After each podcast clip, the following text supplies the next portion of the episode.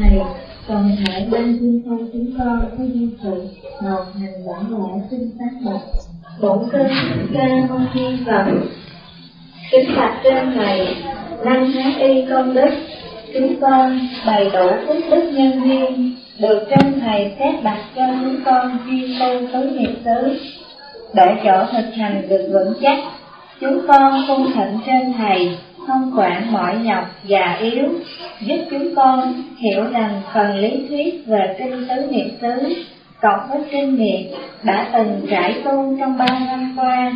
Kính xin trên thầy, khai thị dẫn dắt cho chúng con từng bước để việc tu chúng con đạt được thành tựu mỹ mãn như sở nguyện. Sau cùng, chúng con cầu nguyện hồng ân tam bảo gia hộ trên thầy pháp thể thiên an và đăng thường chiếu. Và cuối cùng chúng con xin trên thầy từ bi hứa trả cho chúng con được ân thiên công đức. Nam mô a di đà phật. Sư cho nên trong cái tứ niệm xứ của chúng ta còn có thể hai mươi lạy thì bây giờ con thấy được đúng là thầy đó có hai mươi lạy thì để một vị sướng của tất cả đại chúng là đức bình sư để ngài khai giác cho chúng ta. Trước hết, thầy phải tác bạch trong chúng rõ rệt cái đường đi của chúng ta. Thực ra, thầy theo môn tịnh độ, mà thầy cũng chỉ ao ước chẳng những là dẫn các con về đến cõi Phật A Di Đà, mà thầy nghĩ rằng giá mà thầy có đủ nhân duyên phước đức thì thầy đưa cả tất cả con kiến, con sâu, muôn loài vạn vật về cảnh giới Phật A Di Đà. Bởi vì tội gì mà cứ chịu khổ, tội gì mà không đem cái sự an ổn, yên vui cho tất cả chúng sanh. Thế cho nên cái mục đích của thầy là thầy theo gót đức đại thế chí bồ tát dẫn tất cả muôn loài vạn vật về tịnh độ, về cảnh của phật. Cho nên pháp môn mà thầy tu, mà hiện tại thầy đang dẫn các con đi là pháp môn tịnh độ, cầu về tịnh độ. Thì thật ra hòa thượng thanh từ vẫn dạy thầy tại làm sao tâm mình ở khắp pháp giới mà lại cứ phải riêng tư về một cõi tâm mình đã thường trụ ở khắp pháp giới. Thì phải lấy khắp pháp giới làm nhà của mình. Làm sao cứ riêng tư về một cõi? Thì nguyên châu nghĩ sao khi này các ờ, thỉnh quý vị bỏ tay ngồi tĩnh dĩ nhiên là chúng ta không dám giả nhời. Chúng ta ngồi yên ngài của sao vâng vậy. Nhưng mà riêng ý kiến của chúng ta thì bây giờ trước hết thì hãy hỏi nguyên châu, bởi vì chúng ta có quyền đã học phật, thì pháp môn nào của phật cũng là quý. Pháp môn nào cũng đưa đến quả vị thành phật. Cho nên chúng ta có quyền kén chọn, chứ không ai bắt ai đi đường của mình. Trong chúng ngồi đây, thầy ấy, thì mục đích của thầy là về cõi Phật. Và những lời thầy nói cũng như là các việc làm chỉ mong ước cho tất cả được về cõi Phật.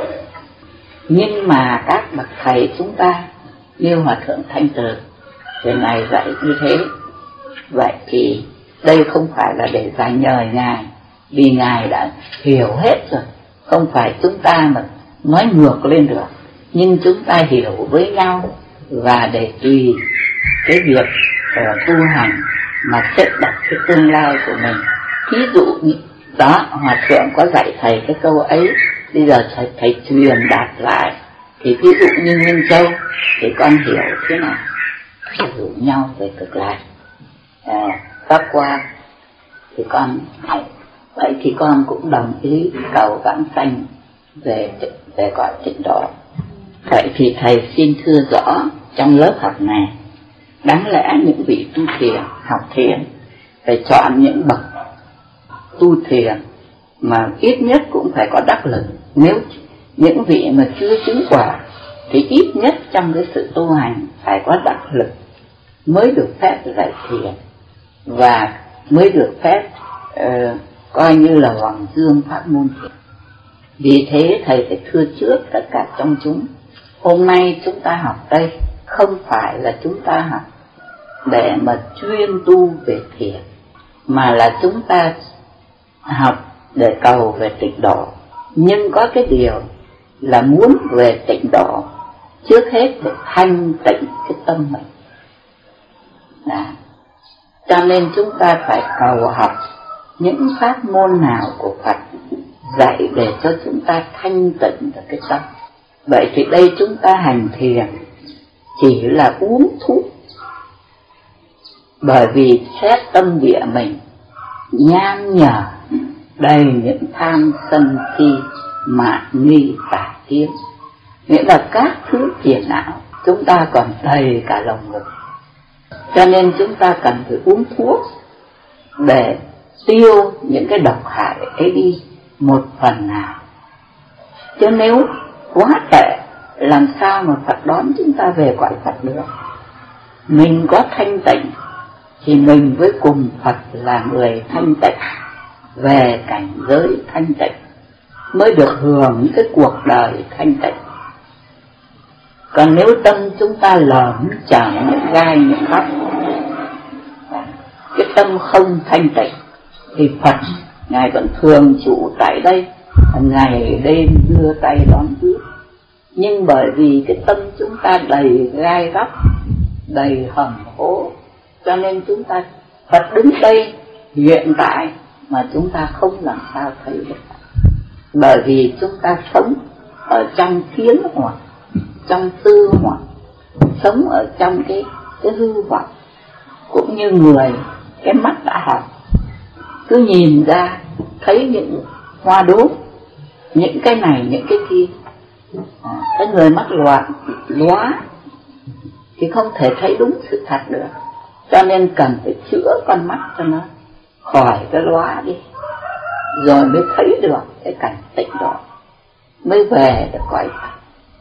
Thế cho nên hôm nay chúng ta học thiền với tư cách người uống thuốc mà thôi. Uống thuốc để chữa bệnh.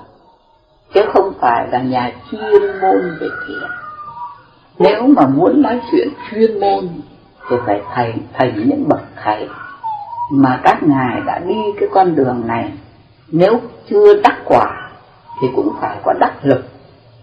Nghĩa là có nắm suốt được, cũng như là các bậc thầy thuốc, những các bậc, các bác sĩ, các thầy thuốc, người ta học nghiên cứu kỹ về bệnh, rồi người ta nghiên cứu kỹ về thuốc, và người ta cho thuốc đến nơi đến chốn vậy thì chúng ta đáng lẽ phải tìm những bậc thầy như thế nhưng mà chúng ta bây giờ chỉ lấy tư cách con người đi uống thuốc, thì chỉ cần ra hiệu thuốc, mua chút thuốc, uống vừa đủ cái bệnh của mình để cho nó có một phần nào thanh tịnh mà cầu vãng sanh.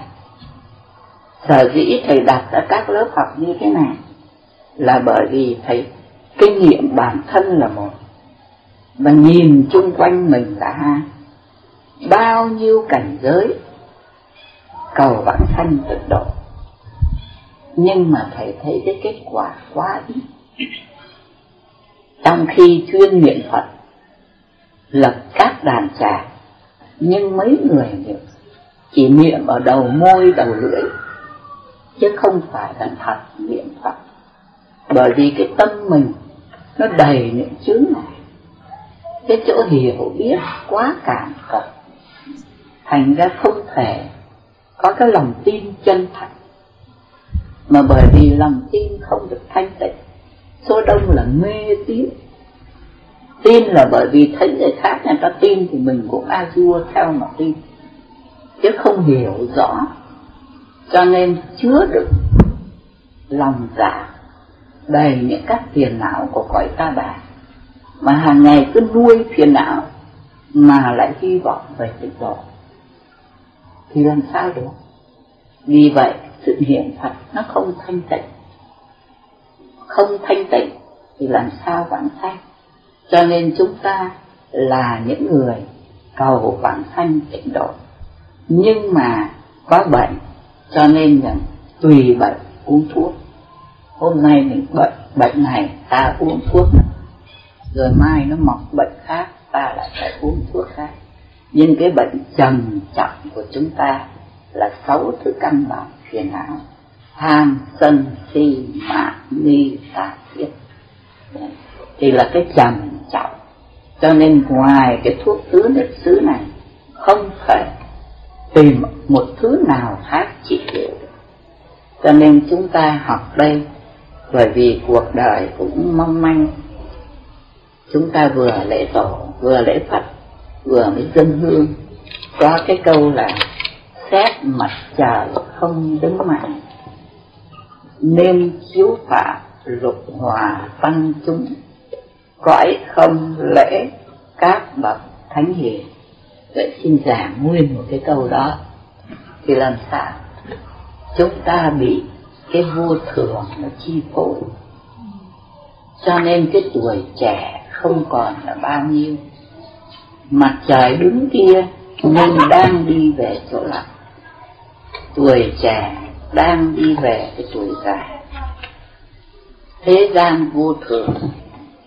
Vì thấy như thế, cho xét thấy, nhìn mặt trời rất là bản vật. Bắt đầu từ bản thân chúng ta là cái vô thường mà chi phối. Thay đổi, biến hóa cái kiếp sống mong manh. Thế cho nên chiếu phạm. Thế nào là chiếu phạm nhỉ các bài dân hương mà chiếu là cái chiếu mình ngồi chiếu phạm. Phạm là gì? À, phạm là thanh tịnh. À, làm sao lại nói đấy? Nên chiếu phạm lục hòa tăng chúng. Lục hòa tăng chúng đứng ở đâu? Đứng ở trên cái chiếu phạm. À, tức là ở trong cái cái cái cái cái tâm địa thanh tịnh. Cái chỗ đứng thanh tịnh. Chiếu là cái chiếu mình đứng đó thôi. Tại sao con cứ đi tìm những nghĩa ở trên trời? Chiếu phạm tức là cái chỗ thanh tịnh. Cái nơi chỗ mình ở mình mình sống thanh tịnh. Cho nên đứng ở trên cái chiếu thanh tịnh cõi không lễ các bậc thánh hiền toàn thể đệ tử Phật, gọi là tăng. Mà chúng tăng ấy, thì lấy cái gì làm quy ước? Lục hòa. Thế cho nên gọi là lục hòa tăng chúng. Lục hòa tăng chúng đứng ở trên cái chiếu pháp hướng về hư không kia, lễ các bậc thánh hiền. Chân lý, hướng về hư không lễ các bậc thánh hiền. Các bậc thánh hiền thì các ngài đã chứng tỏ được cái nghĩa thật. Cho nên không có ngu dốt như chúng mình mà chui vào bào thai, ở trong bụng mẹ đi ra cái chỗ như uối thế cho nên các ngài sống với chân tâm bản tánh thường trụ ở khắp mười phương thế cho nên chúng ta hướng về hư không định lễ ngài là bởi vì chúng ta các ngài không hình, không tướng chúng ta không nhìn thấy hình tướng của các ngài. Nhưng mà chúng ta biết rằng các ngài đang thường trụ tại đây. Bởi vậy thì toàn cái câu ấy, cái câu mà chúng ta dân hương nữa toàn câu á, là nó nói thế, là định nói cái gì nhỉ? Mặt trời không đứng mạng nên chiếu phạm lục hòa tăng chúng. Cõi không? Lễ các bậc thánh hiền. Cả cái câu này nói gì? Ở dĩ mà chư tăng, lễ bái các bậc thánh hiền là bởi vì có cái trí tuệ, thấy được cái vô thường. Thân này không bền, cuộc đời này không thật. Cho nên lễ bái các bậc thánh hiền, lễ lễ nghĩa là thế nào? Gọi là lễ thì lễ nghĩa là gật đầu xuống đái phục. Đái phục tức là mình tin cái vị ấy là hay, là đúng, là phải. Và mình đem cả thân mạng mình gật đầu xuống, mình cung kính, mình tôn trọng. Vậy thì lễ là cái tướng bái phục, kính phục, tôn trọng. Thế thì chư tăng lễ các bậc thánh hiền, tức là bái phục, biết rằng các ngài là hay, là đúng, là phải, là thật. Cho nên chúng con dập đầu đỉnh lễ. Đỉnh lễ tức là bái phục. Mà đã bái phục chỉ có cái nghĩa là sẽ noi theo.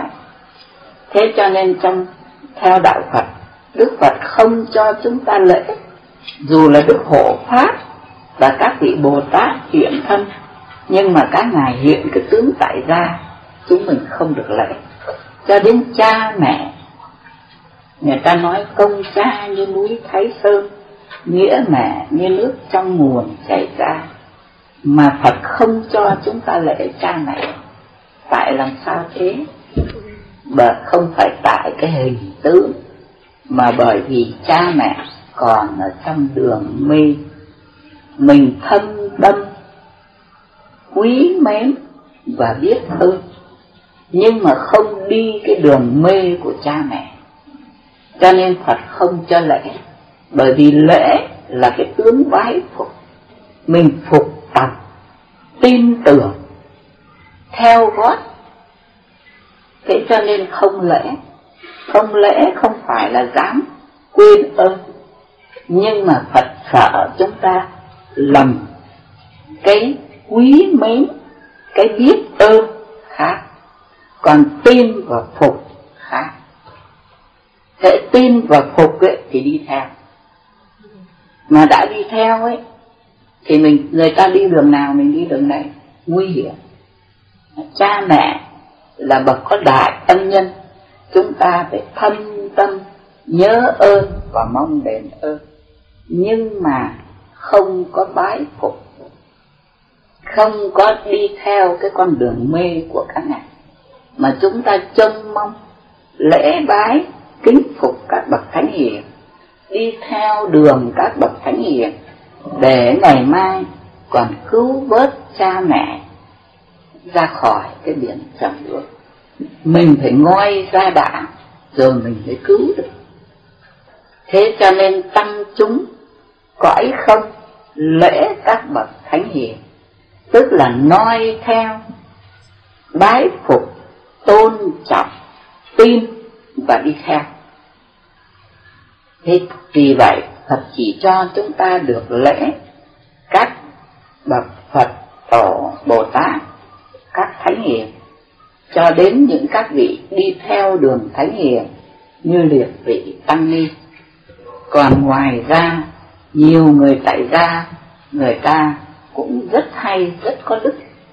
Chúng ta cũng khen ngợi, nhưng mà cái bái lễ, nghĩa là cái tin và cái phục ấy, thì không nên. Bởi vì người ta còn đi đường thanh tử, ở trong biển trần luôn. Thế thì chúng ta hôm nay học tứ niệm xứ phải nhắc lại, là chúng ta không dám nghĩ đến cái chuyện làm bác sĩ làm thầy thuốc, mà chúng ta chỉ là những con bệnh, cầu thuốc và uống thuốc mà thôi. Trong cái trình độ khiêm tốn như vậy, bởi vì mục đích của chúng ta cầu vãng sanh để mở đường xuất thế về cái việc vãng sanh. Còn cái việc chúng ta học thiền đây là chúng ta là những bệnh nhân cầu thuốc của Phật, uống cho khỏi bệnh chứ không có dám nhận mình là người tu thiền, mà cũng không dám nhận mình đi cái đường của các thiền sư. Thì thầy phải nói rõ để các con nhận định, chứ thật những người học thiền là phải tìm những bậc thiền.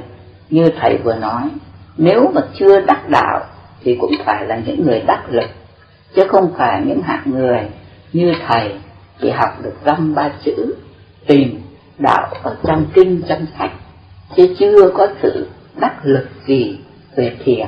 Cho nên thầy không dám dạy thiền các con, mà thầy chỉ lấy thuốc của Phật, uống cho nó khỏi những bệnh tham sân si mà thôi.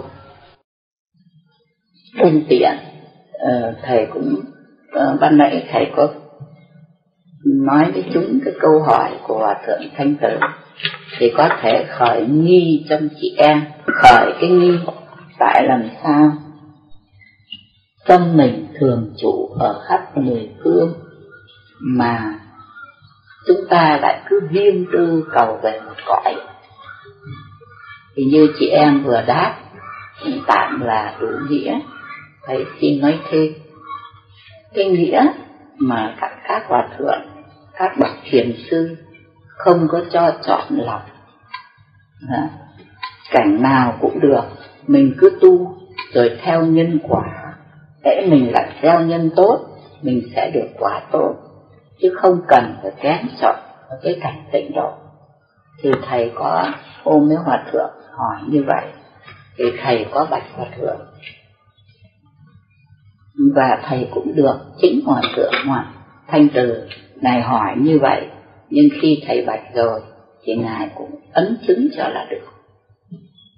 Thầy bạch rằng hiện tại bây giờ, tuy rằng học kinh sách thì dạy tâm mình thường trụ ở khắp mười phương, không có nên khởi cái tâm kém chọn chỗ này, chỗ kia, mà chỉ cứ gieo nhân. Gieo nhân tốt là mai đây được cái quả báo tốt cho nên, cứ việc tu, chứ không nên chọn lọc chỗ này, chỗ khác. Chọn lọc, tức là đem cái tâm phân biệt. Mà đã đem cái tâm phân biệt tốt xấu, thì e rằng sau này có nhiều những các cái kết quả không đi đến những cái chỗ không không lợi.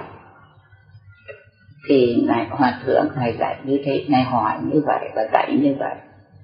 Và ngài không vui cái việc thầy cứ chọn đường về cực lạc.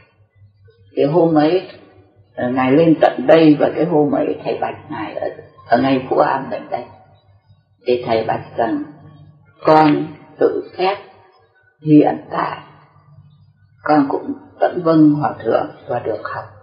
Biết rằng cái tâm mình thường trụ ở khắp mười phương và cái sự phân biệt hay giờ tốt xấu để kính trọng cái hay, khinh miệt cái xấu, thì hóa ra nó đưa đến cái lỗi lầm.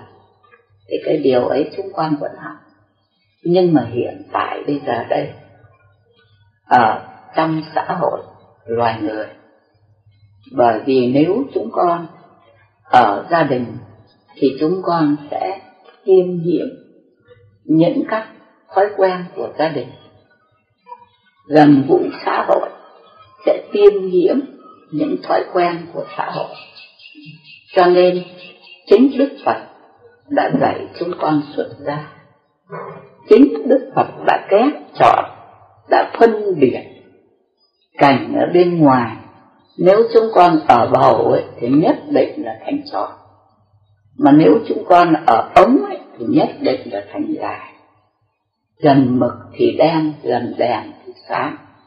Thì là đó là cái kinh nghiệm của các cụ Việt Nam. Còn chính Đức Phật dạy chúng con xuất gia, tức là kém chọn từ biệt cả gia đình, cả xã hội, để tìm vào trong chùa là cái chỗ thanh tịnh, riêng học kinh, học luật, riêng tu về đạo thân. Thế thì đức phật dạy chúng con phải xuất gia thì hiện tại đây chúng con đã phải có cái kén chọn rồi. Chọn cái chỗ lành mạnh.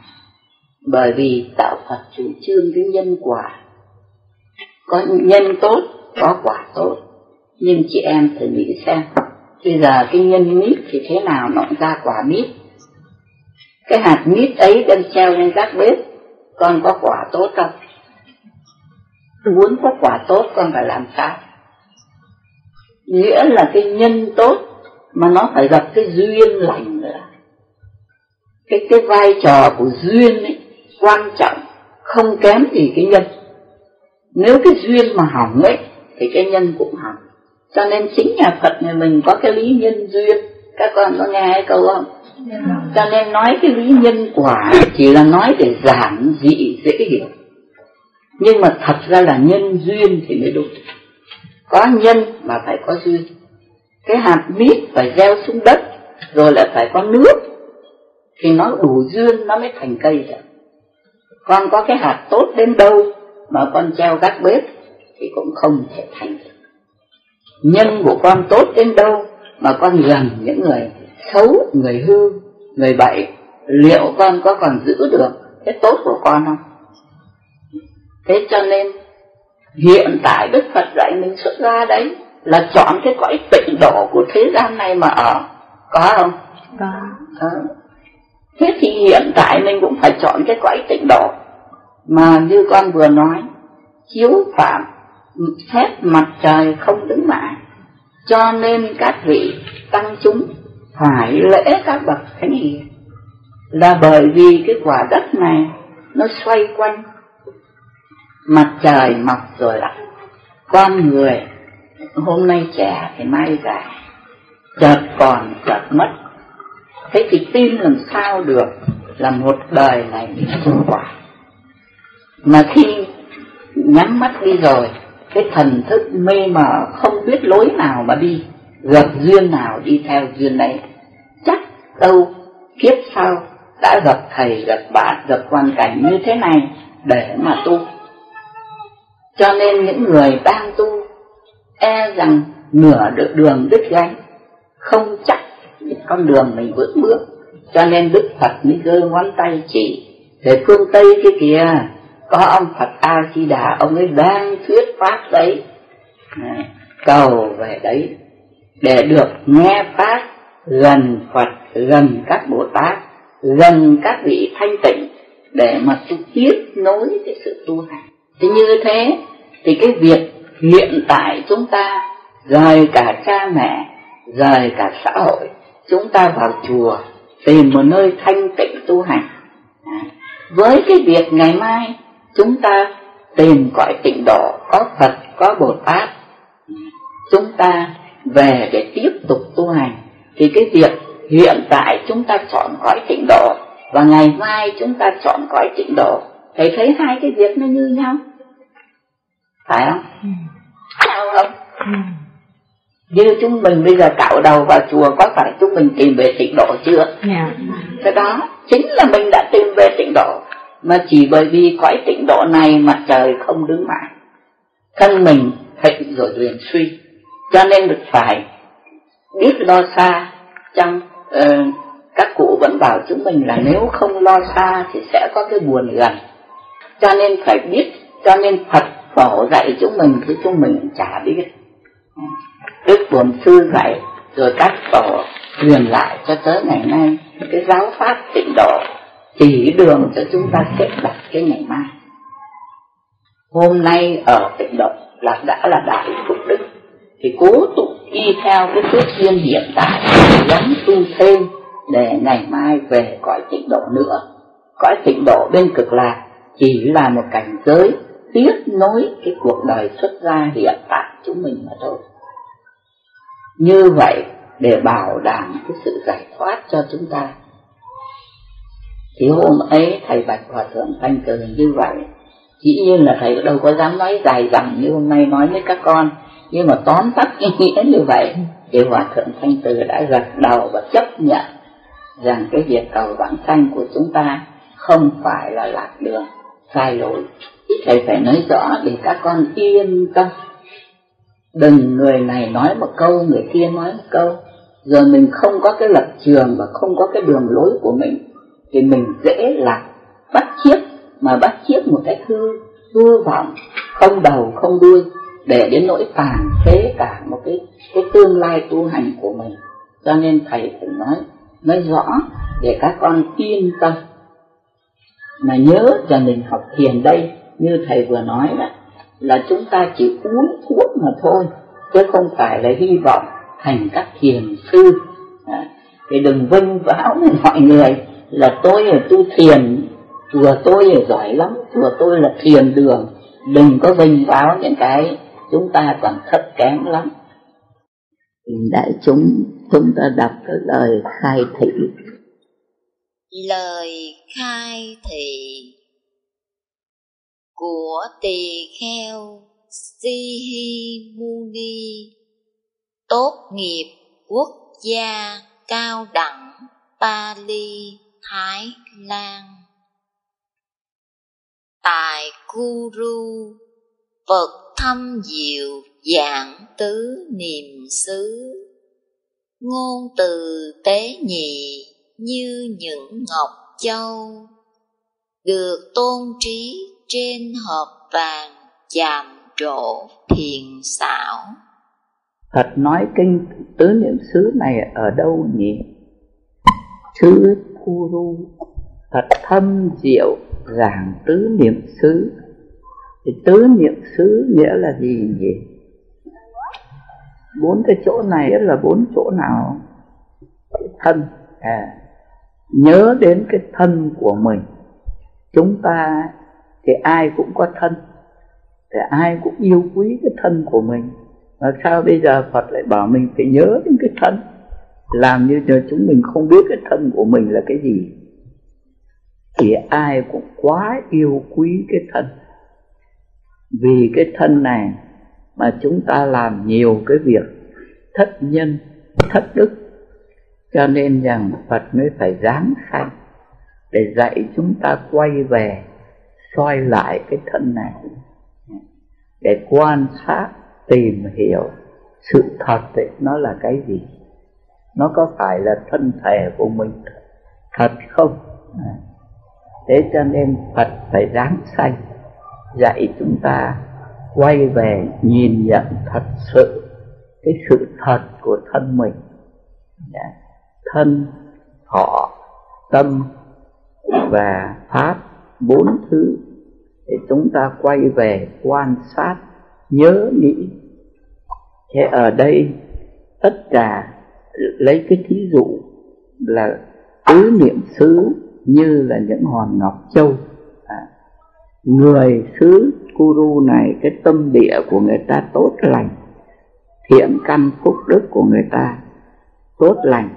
Cho nên ví những cái hộp bằng vàng là là những cái thứ quý báu.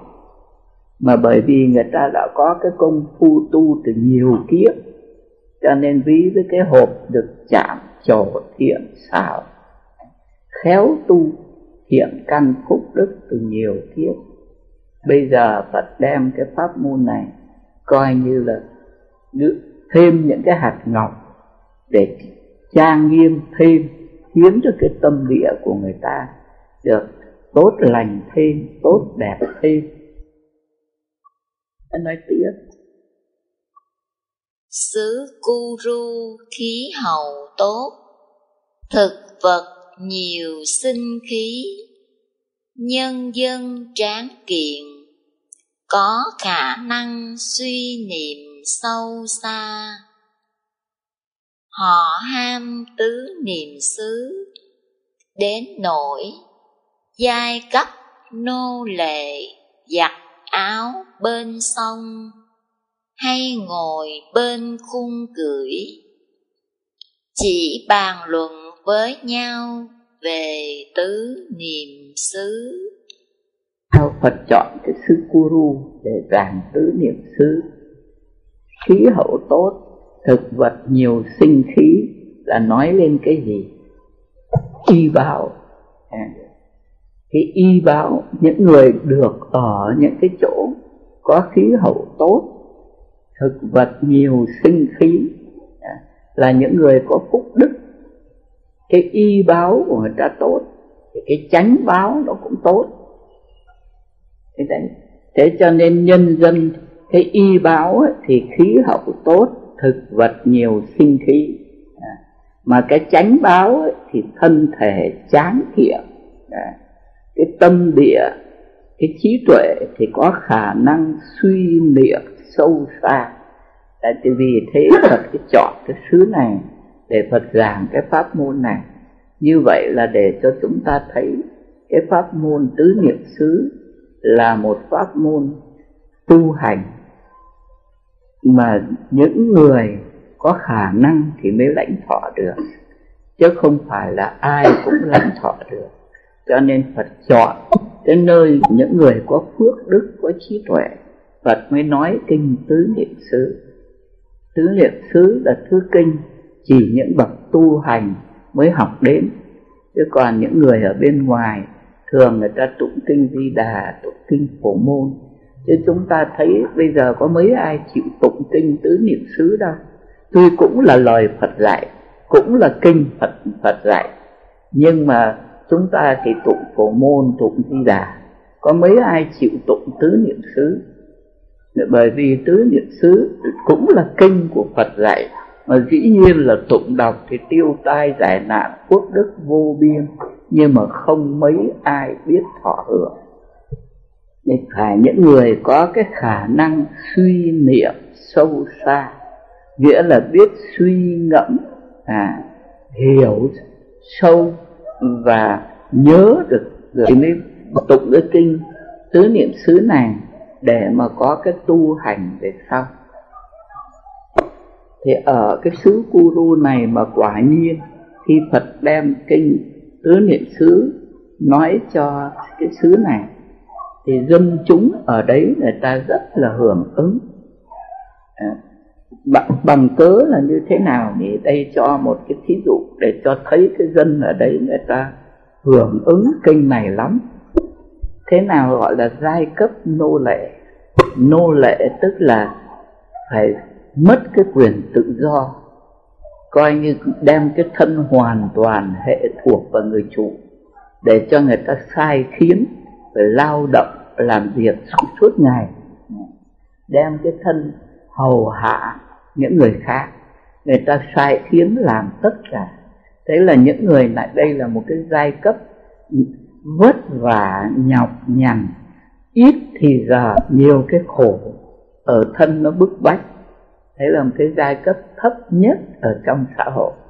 Ấy vậy mà người ta còn biết quý cái pháp môn tứ niệm xứ như thế này. Thế thì nói đến cái giai cấp thấp nhất là cái giai cấp lao động vất vả mất tự do, phải chịu cái sự sai khiến của mọi người. Ấy vậy mà người ta còn biết tham biết tu như thế. Huống chi là những các giai cấp trên nhàn hạ, sung sướng, thì người ta tu nhiều, tu mạnh. Đây nói đến một cái giai cấp thấp nhất, là cái giai cấp lao động mà mất quyền tự do, chịu sự sai khiến của người khác ấy thế mà những khi giặt áo ở bên sông hay là ngồi dệt vải, nghĩa là trong cái khi làm việc lao động, thì những người này vẫn không nói chuyện với nhau, nhưng không có nói chuyện những những chuyện bên ngoài, mà đem cái sự tu hành để bàn luận với nhau. Như thế thì chúng ta thấy cái tiến bộ của cái dân ở đây, tiến bộ về cái phần đạo đức của người ta rất nhiều thế cho nên mới ví họ như cái hộp vàng. Bây giờ phật đem cái pháp tứ niệm xứ như những hạt châu để khiến cho họ tu hành được trang nghiêm tiến tiến tới. Anh nói tiếp. Ai không hành tứ niệm xứ, liền bị cả làng khiển trách. Là một tử thi làm bẩn mặt đất. Ai thực hành tứ niệm xứ, liền được khen, lành thay sự sống có phẩm chất người. Giải nghĩa cái câu đó, cái lời chê và cái tiếng lời khen nghĩa là thế nào? Không tu tứ niệm xứ, thì họ chê là cái cái tử thi, cái xác chết cái người sống cũng chỉ đợi chết mà thôi, vô ích. Không biết tu hành, không biết hướng thượng, không biết đưa đưa tâm của mình đi lên, thì coi như cái xác chết. Thế còn cái người nào tu thì họ gọi là có phẩm chất người. Thế nào gọi là phẩm chất người? Vị này mới thật là con người. Nghĩa là ai mà không học tứ niệm xứ? Không tu theo tứ niệm xứ thì là con vật. Con vật, nó chỉ biết lo ăn, rồi cấu xé nhau vì miếng ăn. Chỉ biết là làm thế nào để tranh cướp miếng ăn. Thế rồi nếu có hơi có gì trái ý thì cắn xé nhau. Thế đó là con vật. Còn con người à, thì phải có trí tuệ. Cái người nào có tứ niệm xứ, có sự giác tỉnh có trí tuệ biết à, tiêu trừ ba cái độc tham sân si. Thì cái người ấy mới gọi là người. Còn cái người sống để nuôi ba cái độc tham sân si thì họ gọi là con vật. Xin đặt tứ niệm xứ là giáo pháp vô song. Cho ta được nếm hương vị niết bàn. Xứ là giáo pháp vô song cho ta được nếm hương vị niết bàn. Con giải nghĩa câu đó. Tức là cái, cái phương pháp để dạy học chúng mình để giáo hóa chúng mình. Mà vô song là thế nào? Vô là không song là là bằng. Không có một cái giáo pháp nào mà bằng được cái giáo pháp này cho nên gọi là giáo pháp vô song tức là cái giáo pháp này là độc nhất để cho chúng ta nếm hương vị niết bàn. Thế nào là hương vị niết bàn? Là lấy, là rút ở chữ nít bana tiếng là tiếng phạn, chữ phạn là nít bana chữ nếp là không chữ bana là thêu dệt vậy nibbana bana là không theo dệt. Thế nào gọi là theo dệt? Mà thế nào gọi là không theo dệt? Theo dệt đây có nghĩa là cứ, cứ cái nghĩa bình thường của mình thôi. Cái miếng vải nó đang bình an không có gì cả. Bây giờ mình thêu lên thành ra bông hoa mình dệt lên thành cái hình này hình kia. Thế, thế bây giờ đừng thêu dệt nữa bây giờ trên thế gian này chúng ta thì hiện thân người có vị hiện có thân cõi trời. Thế rồi con chó rồi con mèo. Đấy đó là đang không có mà bây giờ thêu dệt lên hiện hình lên. Đấy, cái thân con người cũng thế chỉ hiện hình lên một thời gian rồi tan đi. Thân con chó cũng thế hiện hình lên một thời gian rồi tan đi. Thế cho nên gọi là thêu dệt thế tại sao lại bảo là tại chúng mình theo dệt mà thành ở chúng mình mới có cái thân con người? Bởi vì mình có theo thì nó mới hiện cái hình lên. Do cô dùng kim chỉ cô theo thì cái thân nó mới hiện lên. Rồi có cái thân hiện lên thì thấy là đủ các cảnh. Thế thì nó nguyên nhân vì đâu mà bây giờ chúng ta có cái thân làm người? Trước mình có trì năm giới. Có giữ năm giới thì mới được thân người. Nhưng mà lại có giữ năm giới mà lại có cái nghiệp dâm dục. Cái nghiệp dâm dục cho nên mới vào bào thai. Vì cái nghiệp dâm dục mà vào bào thai. Nhân cái người mà vào bào thai giữ được năm giới thì được thêu lên cái hình tướng là con người còn cái người ăn trộm, ăn cắp vào bào thai thì thành con trâu đi kéo cày giả nợ. Những người hỗn láo sắc sược vào bào thai thành thân con chó. Thế là tại cái nghiệp của chúng mình nó theo dệt những cái thân. Tại chúng mình đã tạo nghiệp. Cho nên cái nghiệp bây giờ nó theo dệt thành ở chúng ta có kẻ thì làm thân người kẻ thì làm thân con chó, kẻ thì làm con trâu kéo cày. Thì đấy là do tại thêu dệt lên thế bây giờ không thêu dệt nữa, tức là làm sao? Tỉnh ra đừng tạo nghiệp nữa. Đừng tạo nghiệp dâm dục thì không phải vào bào thai. Đừng tạo nghiệp hỗn láo thì không có cái thân hình chó. Đừng tạo nghiệp ăn cắp thì không có chuyện con trâu đi kéo cày.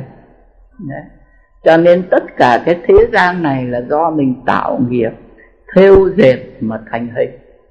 Thì bây giờ muốn hết khổ, chỉ có một cách đừng tạo nghiệp nữa. Mà nếu có tu thì tu cái nghiệp làm ông Phật, tu cái nghiệp làm các bậc Bồ Tát, thánh hiền. Đừng có tạo cái nghiệp thế gian cho nên mới gọi là niết bàn. Tức là nibbana là không theo dệt nữa. Như vậy để cho biết rằng cái bản tánh của chúng mình ấy là an vui, yên ổn. Cái niết bàn nghĩa là cái cảnh giới an vui, yên ổn của những người không tạo nghiệp thế quay về, trở về chân tâm bản tánh của mình thì an vui yên ổn. Đấy, thì bây giờ tứ niệm xứ là giáo pháp vô song cho ta được nếm hương vị niết bàn. Thì con dạ nói nghĩa cả câu đưa đến niết bàn là đưa về đâu? Chúng ta tỉnh ra đừng tạo nghiệp nữa mà an định về cái chân tâm bản tánh của mình thế như thế là rõ ràng, chính cái chân tâm bản tánh của mình là tánh phật, là sự bình an. Mà tại chúng mình cứ tạo nghiệp thêu dệt lên những cái khổ. Con nói tiếp, giác có hai. Giác có hai. Giác ngộ và giác sát. Giác ngộ là nhận được cái mình vốn có. Giác sát, diệt vọng tưởng vô minh, và những gì làm chướng sự giác ngộ. Giác nghĩa là tỉnh ra. Mà trong cái việc tỉnh này thì có hai việc. À một là ngộ, tức là tỉnh nhận được cái mình vốn có còn giác sát nghĩa là tỉnh ra, sát, quan sát để buông bỏ những cái vọng tưởng, nó che lấp cái chân tâm của mình. Đấy. cho nên giác có hai phần, giác ngộ và giác sát. Giác ngộ nghĩa là nhận được cái mình vốn có, con chỉ cái chỗ này, con cho một cái thí dụ.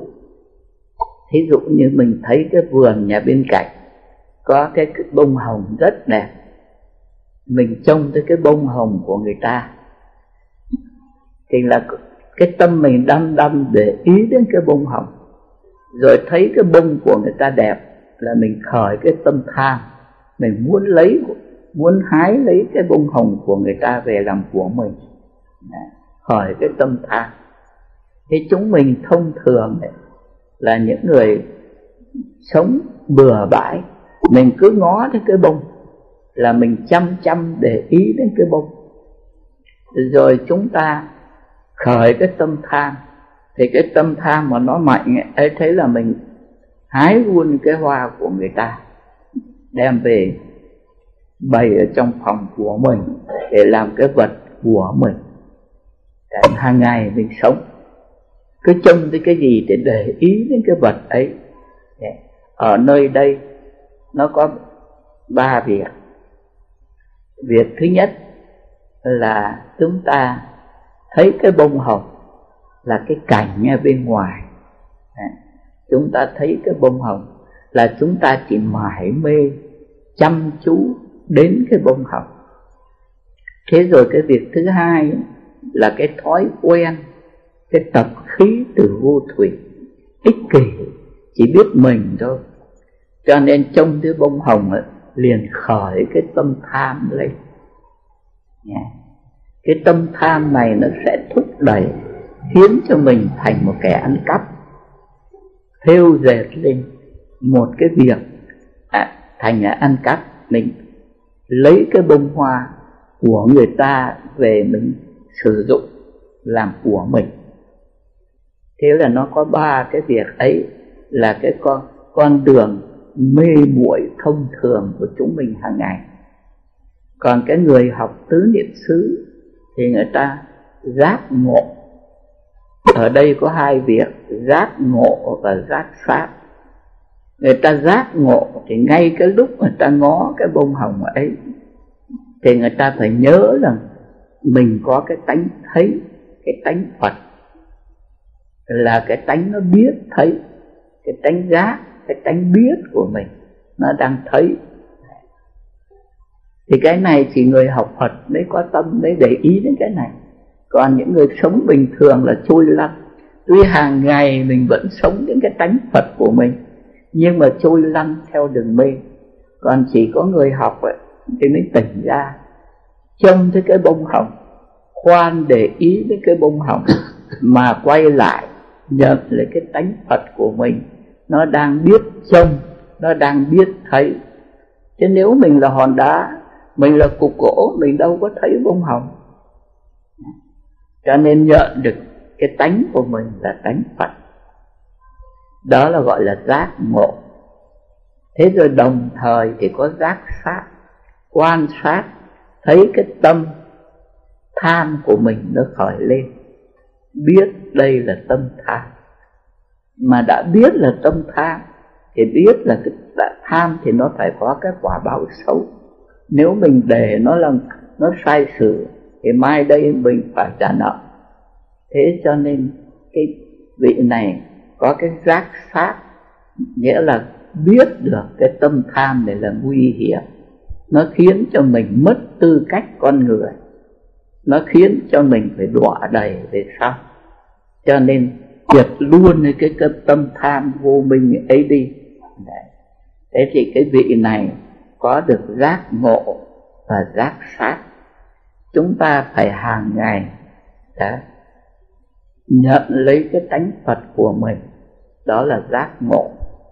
Rồi nhận ra những cái vọng tâm nó khởi lên nó là tâm tham tâm dập tham xuân si mạn nghi cái những cái ấy, mình biết nó là cái cái nguy hiểm, cho nên mình diệt nó đi. Mà nghĩa là mình cứ đừng nhận nó là mình nữa để mặc nó sẽ tan đi. Thế như thế là chúng ta có giác ngộ và giác sát.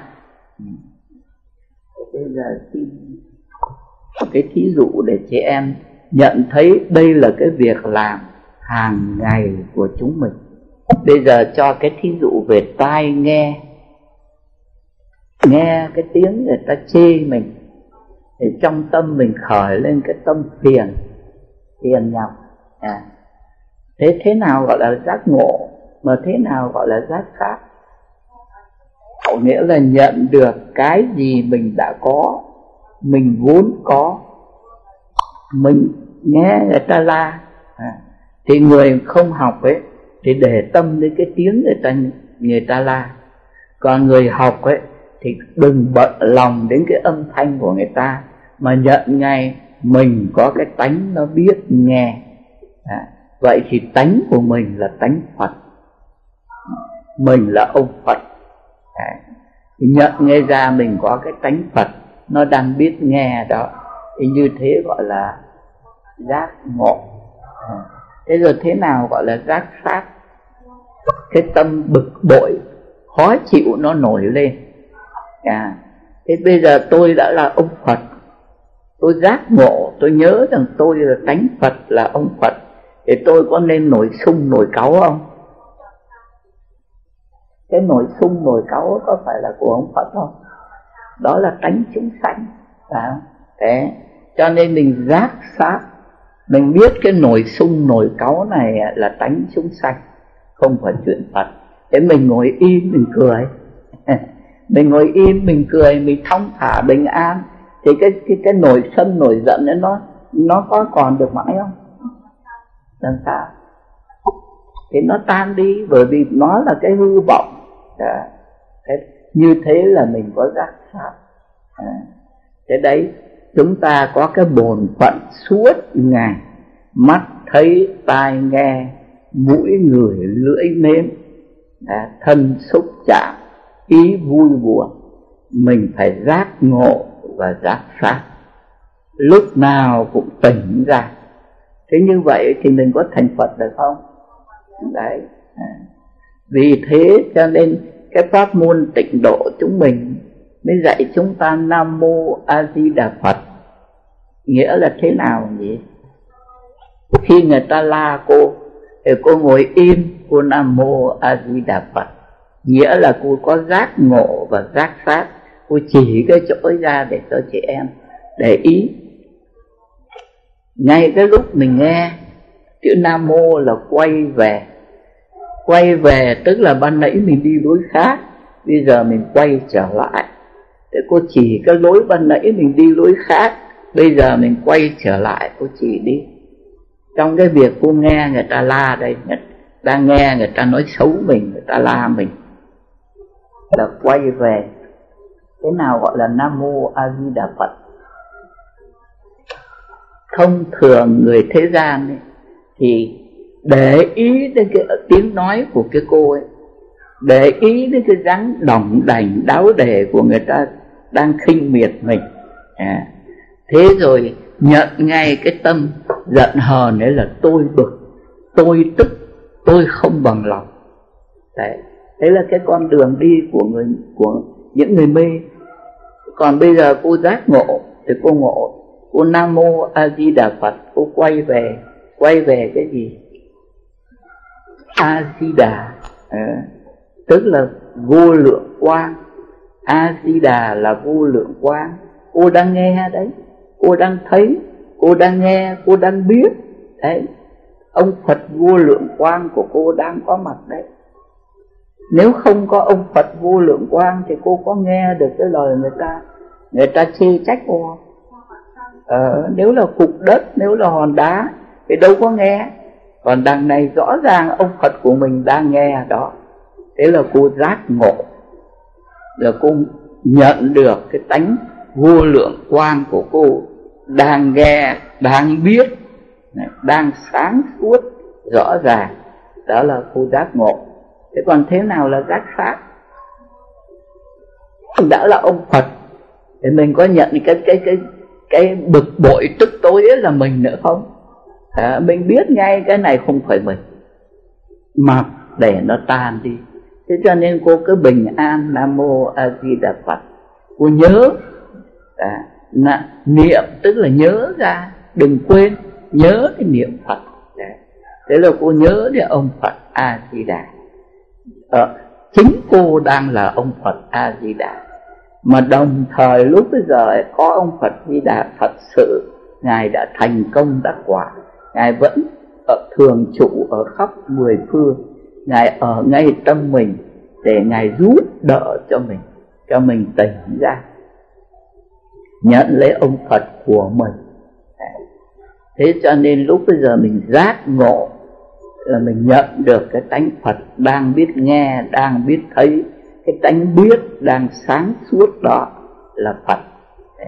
Thế thì một khi đã giác ngộ thì liền có giác sát biết ngay những cái vọng tưởng, những cái tham sân si là cái hư vọng. Thế mình cứ bình tĩnh, nam mô a di đà phật mình ngồi mình cười mà để cho những cái vọng ấy nó tự tan đi. Anh nói tiếp. Tứ niệm xứ khai tuệ minh sát. Cần thấm vào bốn oai nghi. Hiện hình trong ba nghiệp thân miệng ý. Mình học cái tứ niệm xứ này mà mình tu thì ở đây nói cần.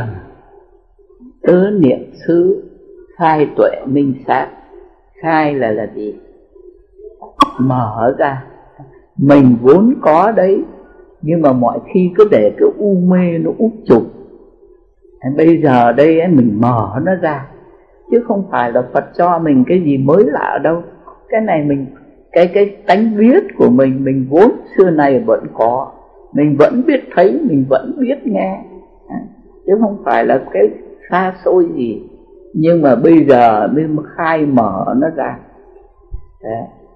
khai cho có trí tuệ. Minh nghĩa là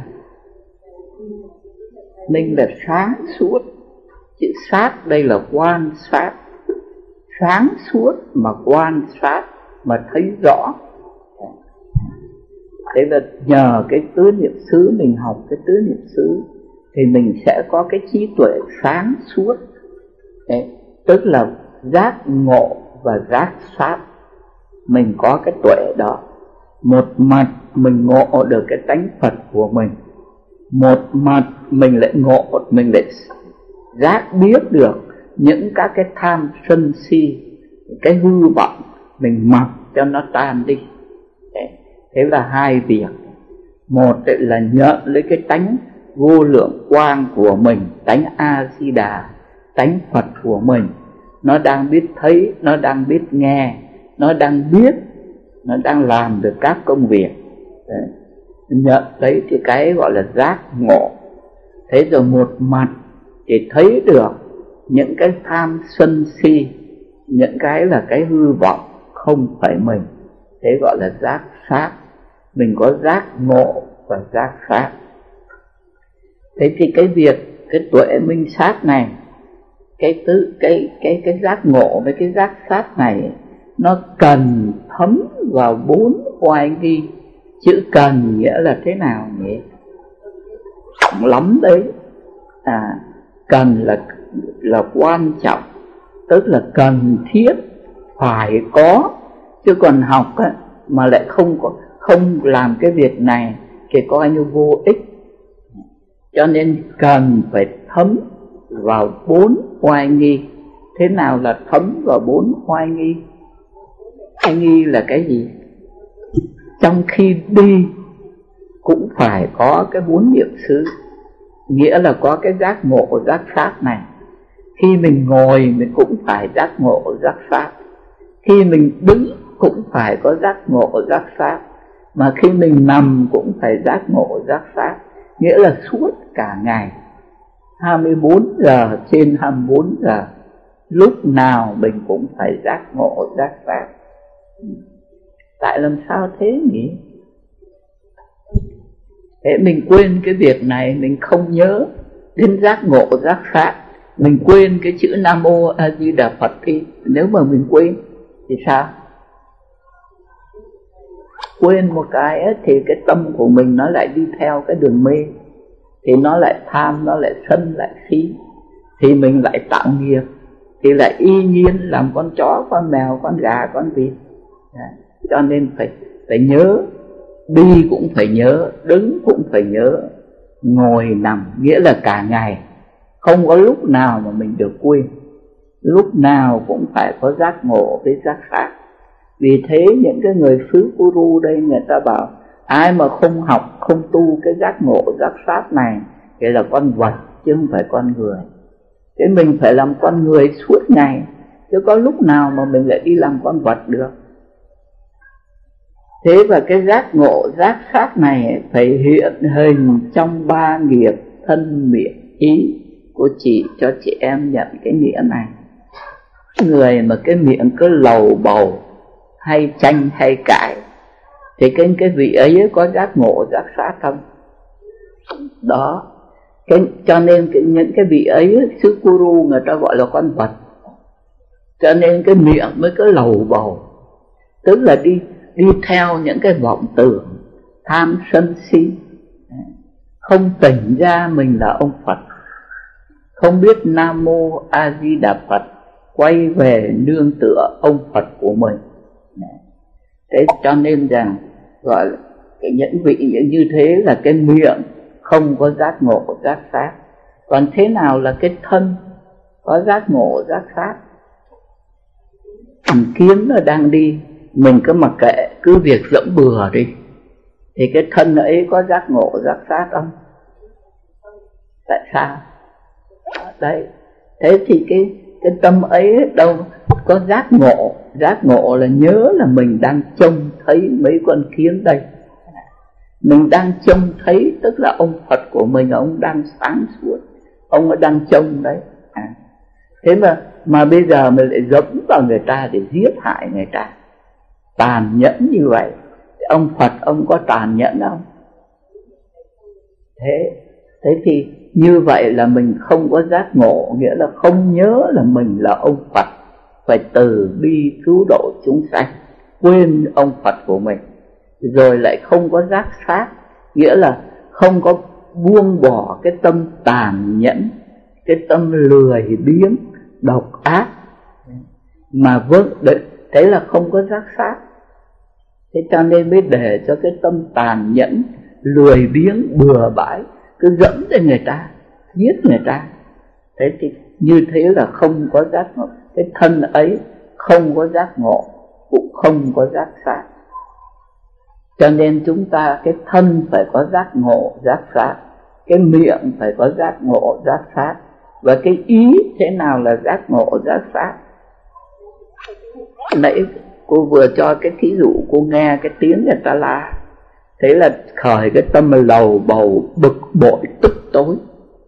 Thế thì cái tâm ấy làm sao? Biết là nó không có giác ngộ nó cũng không có giác sát.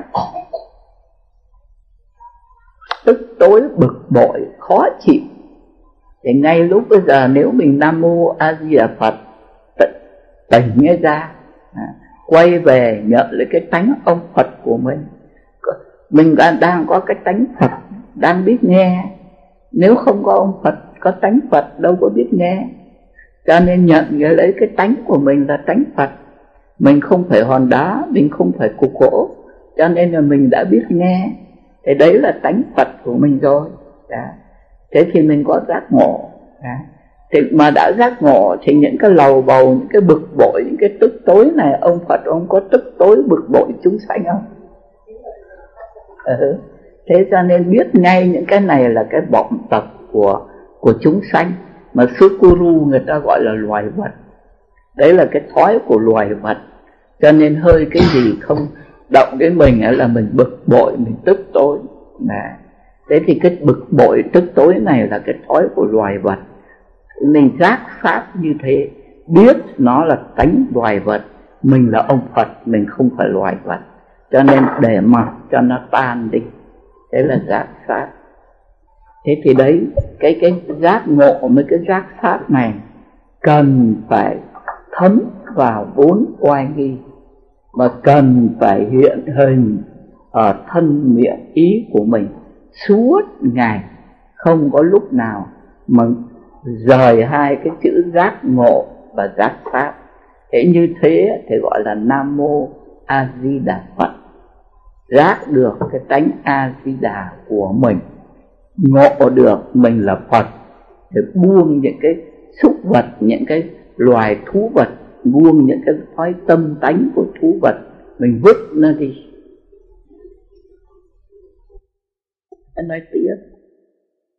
Tâm chúng ta phải là tấm gương luôn luôn giác chiếu nhờ trí minh sát, chúng ta tự chủ được. Mỗi mỗi tâm niệm, mỗi mỗi hành vi, mỗi mỗi hơi thở.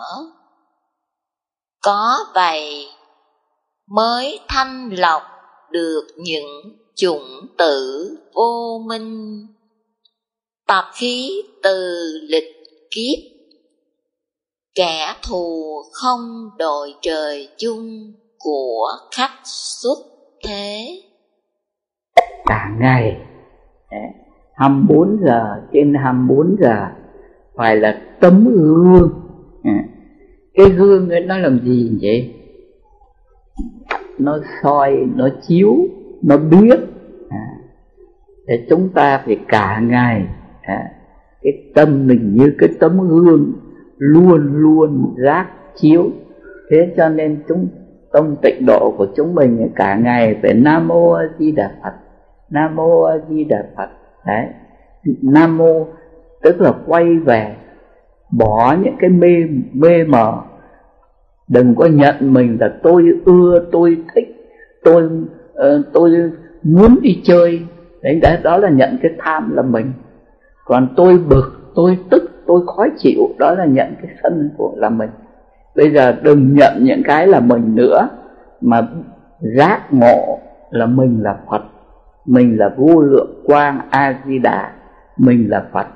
Cho nên gọi là nam mô, quay về, bỏ những cái thói chúng sanh đi, mà quay về nhận lấy cái tánh phật của mình là giác ngộ vô lượng quang.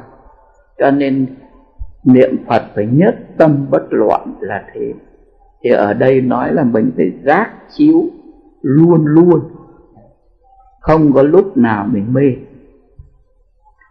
Nhờ cái trí minh sát này mà chúng ta tự chủ được mỗi mỗi tâm niệm chỉ cái chỗ đó. Là tâm ngọc. Cái tâm của cô phải như ngọc vậy.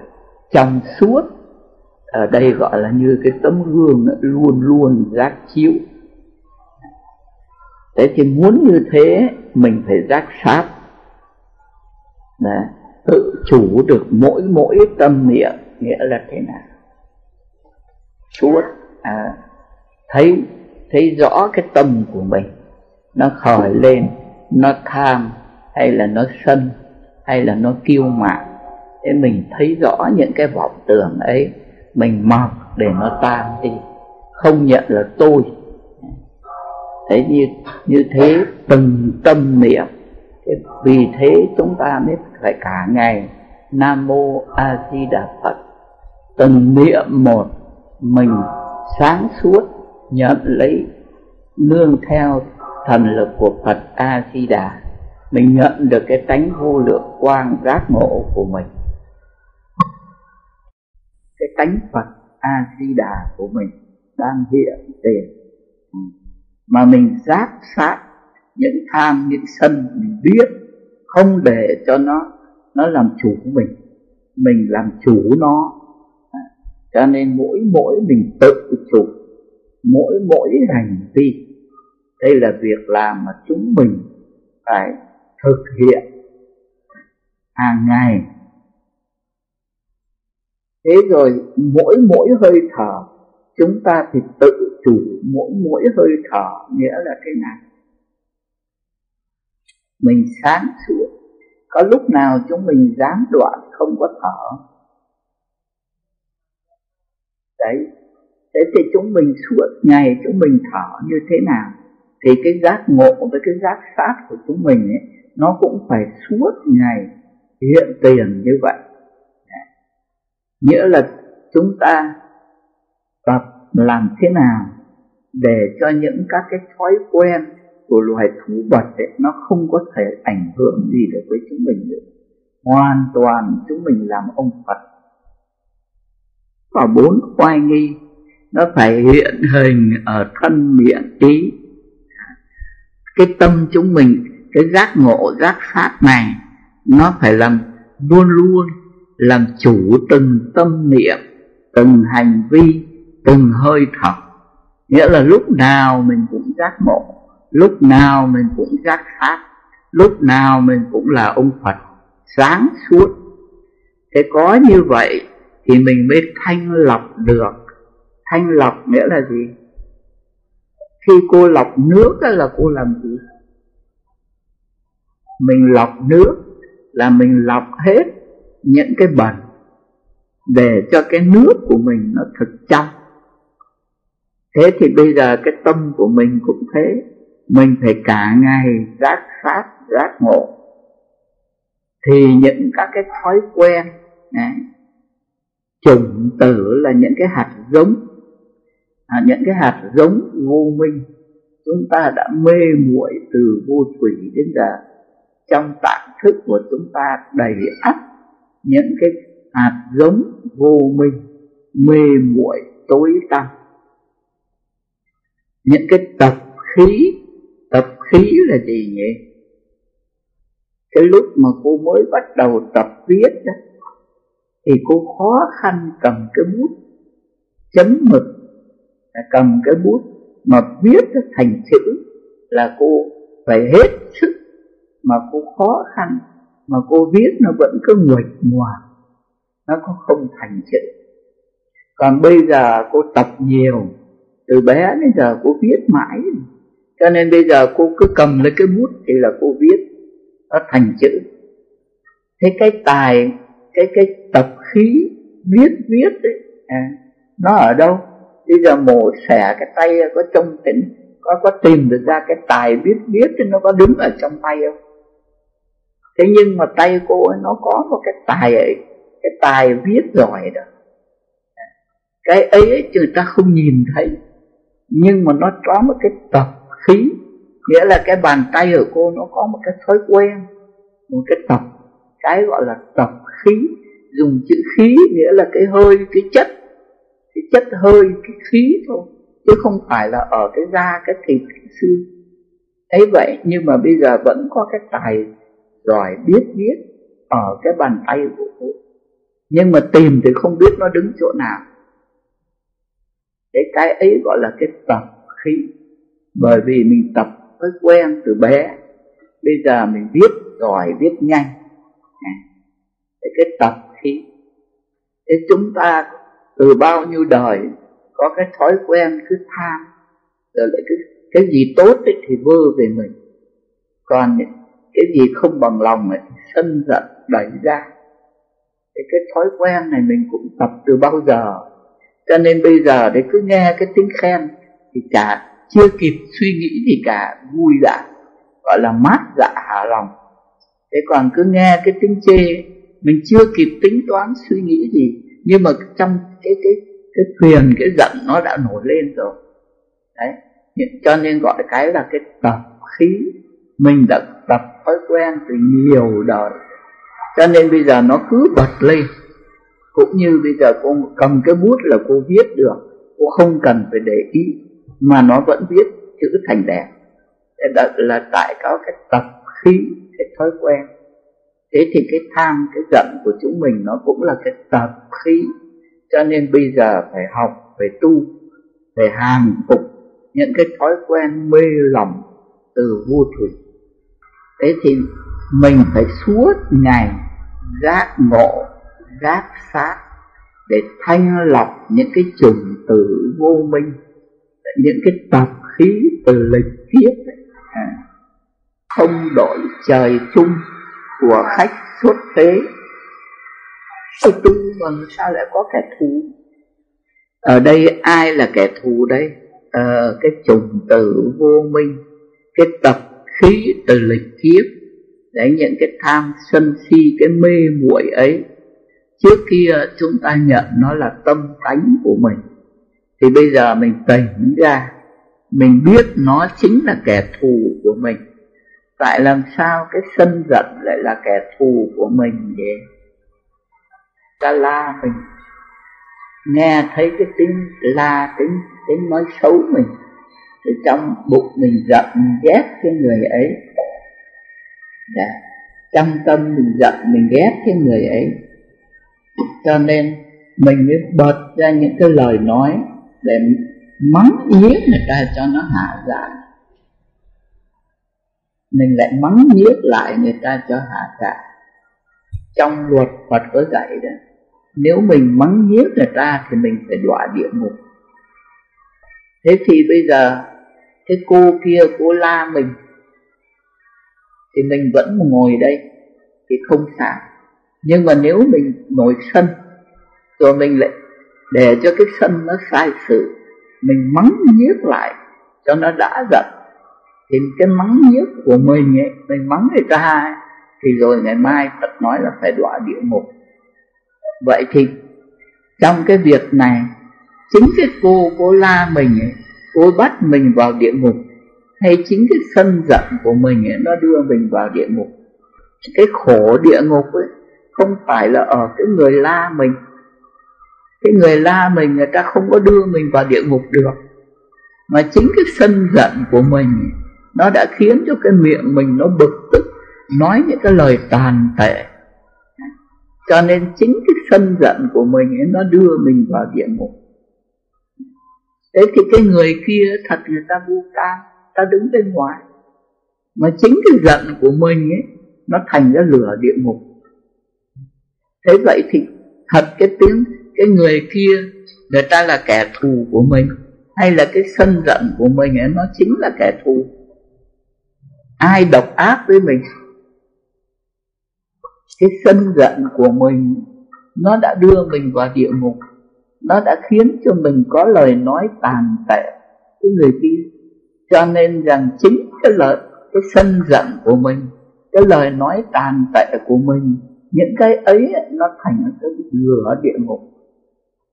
Chứ cái người ở bên kia thật ra người ta vui ta thế vì vậy cho nên cái người kia thật là kẻ thù của mình, hay chính cái sân giận là kẻ thù của mình. Chúng ta phải nhận cái chỗ đó. Chúng ta cứ nuôi kẻ thù ở trong tâm. Rồi lại còn nhận những kẻ thù là mình nữa. Phật gọi là nhận giặc làm con. Nhận là tâm tánh của tôi. Tôi giận lắm. Tôi phiền lắm. Tôi tức lắm. Thế là cứ nhận những kẻ thù là mình. Cho nên bây giờ học Thì giác ngộ, Tỉnh ra, Nhận lấy cái tánh Phật của mình. Mình là ông Phật đấy. Chứ mình không phải là người địa ngục. Cho nên phải giác sát Để buông những cái thói quen này đi chỉ có một việc là tỉnh ra mặc nó thì nó tự tan đi. Bởi vì nó là những cái hư vọng, nó đâu có đứng được lâu dài. Cứ việc mặc nó là nó tự tan đi. Cái này chúng ta phải tập học. Đấy, cho nên trên này mới dặn dò cái cái sự giác ngộ mới giác sát này phải cần thấm vào bốn oai nghi. Hiện hình ở thân miệng ý của chúng ta à, tỉnh ra để biết đâu là kẻ thù mà buông ra đừng bám lấy đừng nhận cái tham là mình. Đừng nói tôi ưa cái này tôi thích cái kia mà cũng đừng nói tôi phiền tôi giận tôi bực tức. Đó là cái lũ giặc ở trong tâm mình mà mình cần phải thanh lọc đi thật sạch. Để mình giác ngộ giác pháp thanh lọc được sạch những cái ấy thì mình là ông thánh mình là ông hiền ông bồ tát để ngày mai thành ông phật. Mà nếu không chịu thanh lọc mà cứ nhận cái lũ tham sân si ấy là mình à, thì ngày mai vào địa ngục làm con chó con mèo vậy muốn thích đằng nào? Ở đấy làm thánh làm hiền tội gì? Mà cái việc này có thực ở trong tay chúng ta. À, chúng ta tính cái việc này là tự ở trong tay mình. Mình có muốn làm thánh làm hiền hay không? Chứ không ai làm hộ mình cái việc này cả. Chính mình làm thánh cũng ở mình mà làm con chó con mèo cũng ở mình. Kẻ thù không đội trời chung của khách xuất thế cái sân, cái si mạng nghi những cái thói hư tật xấu là kẻ thù không đội trời chung của khách xuất thế. Khách xuất thế là thế nào? Xuất là là cái gì? Xuất thế, tự xuất là đi ra ngoài. Thế là thế gian. Đi ra ngoài thế gian. Đấy người thế gian, người ta nhận những cái tham sân si này là tánh nết của người ta. Thế là người thế gian. Còn mình bây giờ suốt thế, ra ngoài thế gian. Cho nên mình biết cái tham sân si này là kẻ thù của mình. Đấy. mình khác với cái người thế gian. Đấy. người ta nhận những cái này là tâm tánh của người ta, thì mình lại nhận những, mình lại thấy những cái này là kẻ thù. Nghĩa là mình phải đuổi cho ra khỏi cái tâm mình cho bằng được. Không có để cho cái tham sân si mạng nghi tà kiến những cái mình không có cho nó ở trong tâm thức của mình. Mình phải đuổi cho nó ra khỏi cái tâm mình. Đấy thì mình là người là bậc hiền bậc thánh. À, tức là người ra khỏi thế gian. Thế còn ôm lấy cái tham cái sân cái tham sân si mạng nghi tà kiến những thói xấu này mà mình nhận là tâm tánh mình ấy, thì đó là mình là người thế gian thế bây giờ mình đuổi những cái tham sân si ra khỏi tâm mình mình là bậc hiền bậc thánh như thế là mình ra khỏi được thế gian cho nên chúng mình không chấp nhận những cái bọn này mình gọi là giặc không có nuôi nó ở trong tâm thức của mình được mà phải đuổi nó ra. Tiếp trước hết phải xa lìa tuyệt đối những tư tưởng ái luyến quá khứ xây dựng vị lai. Cả ngày phải ra sáng suốt đừng có bận tâm nhớ đến những chuyện đã qua. Đã. tư tưởng ái luyến quá khứ, nghĩa là việc đã qua rồi thì bỏ đi. Không bận tâm đến nữa. Mà cũng không lo cái chuyện xây dựng tương lai. Không nghĩ đến chuyện đã qua, mà cũng không lo lắng xây dựng cái ngày mai. Bởi vì làm sao? Nói tiếp trinh chắc kiếp sống nhân sinh, hoàn toàn do nghiệp lực, an bài. Nên chỉ cần tiêu nghiệp là sẽ hưởng an vui. Cái đời sống của mình là do nghiệp.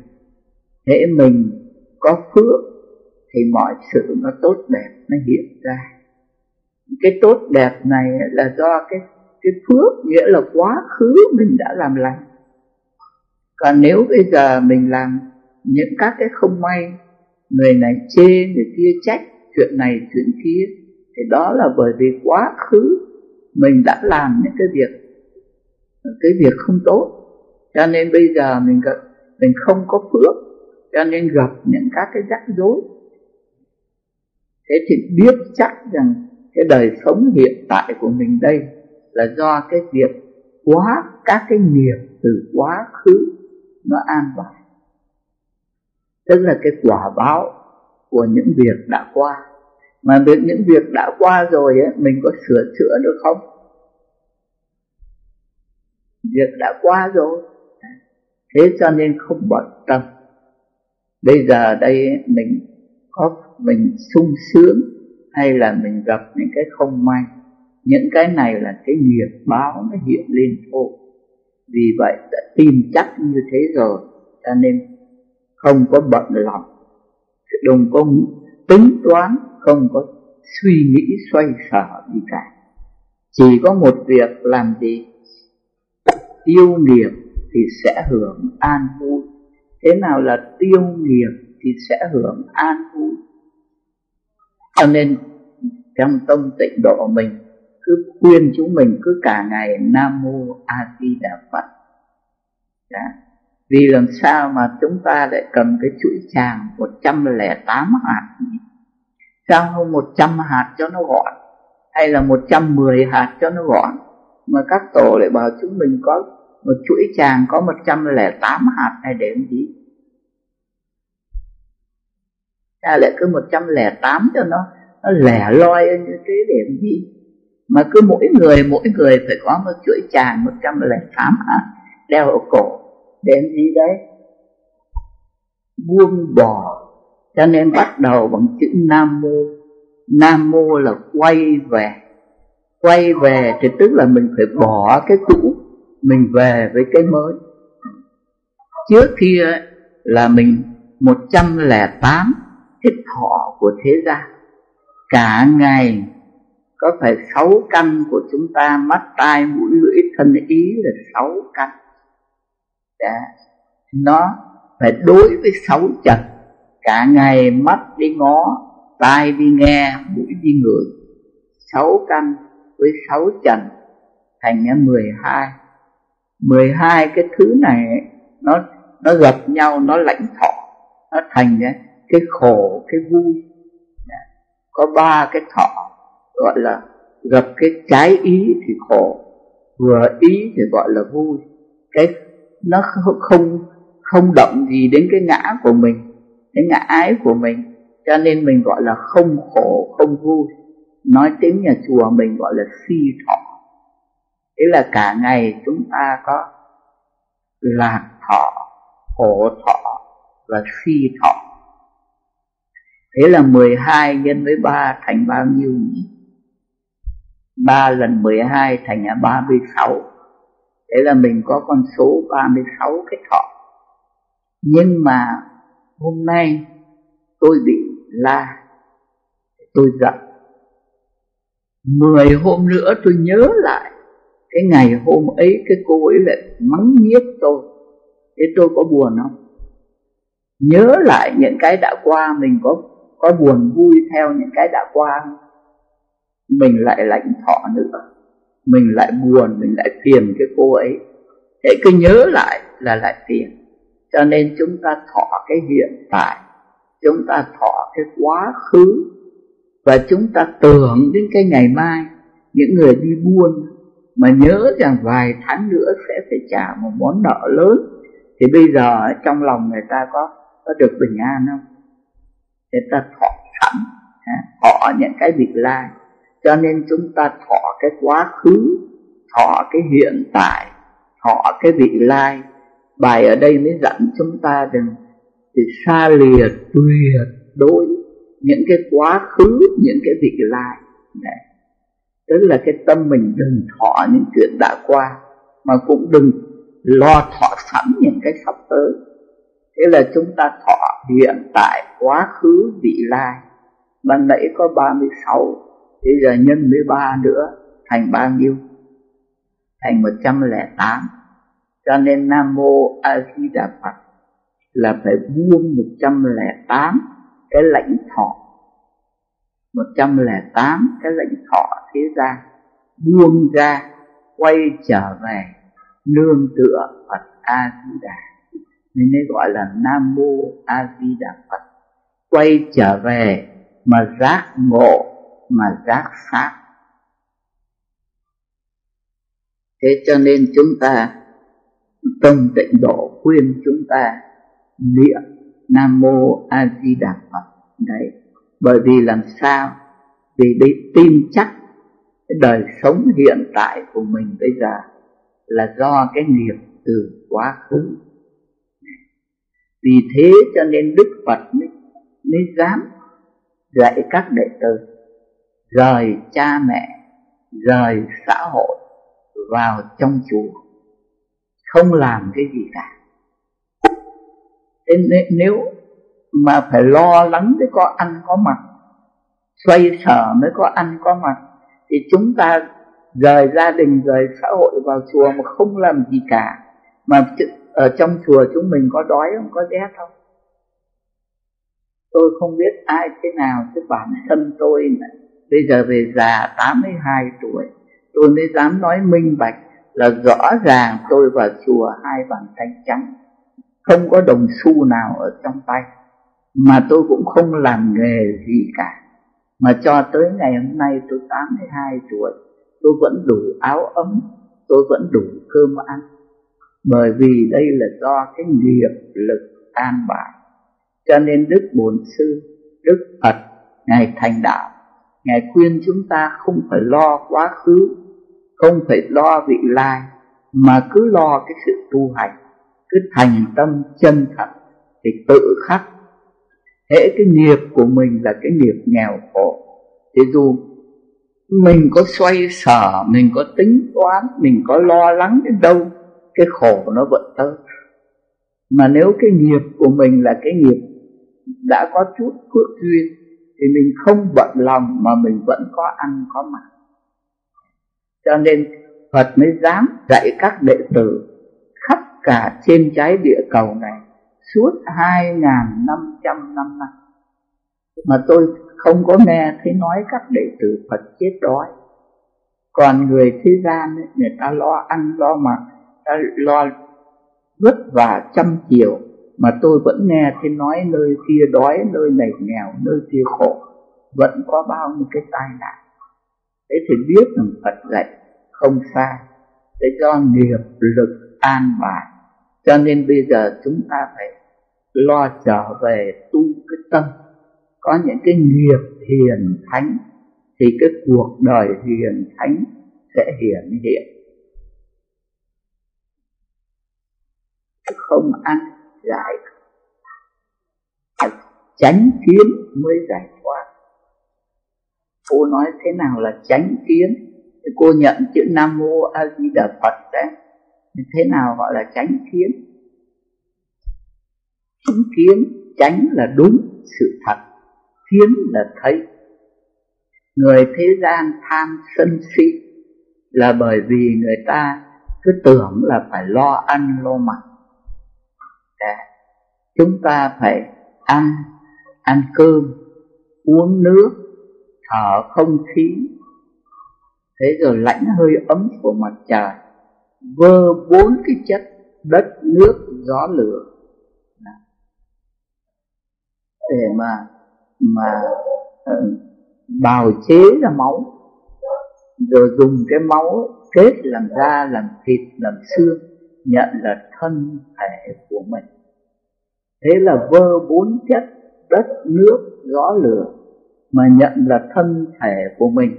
Thì như thế có phải là tránh kiến không? Thế có phải là tránh kiến không?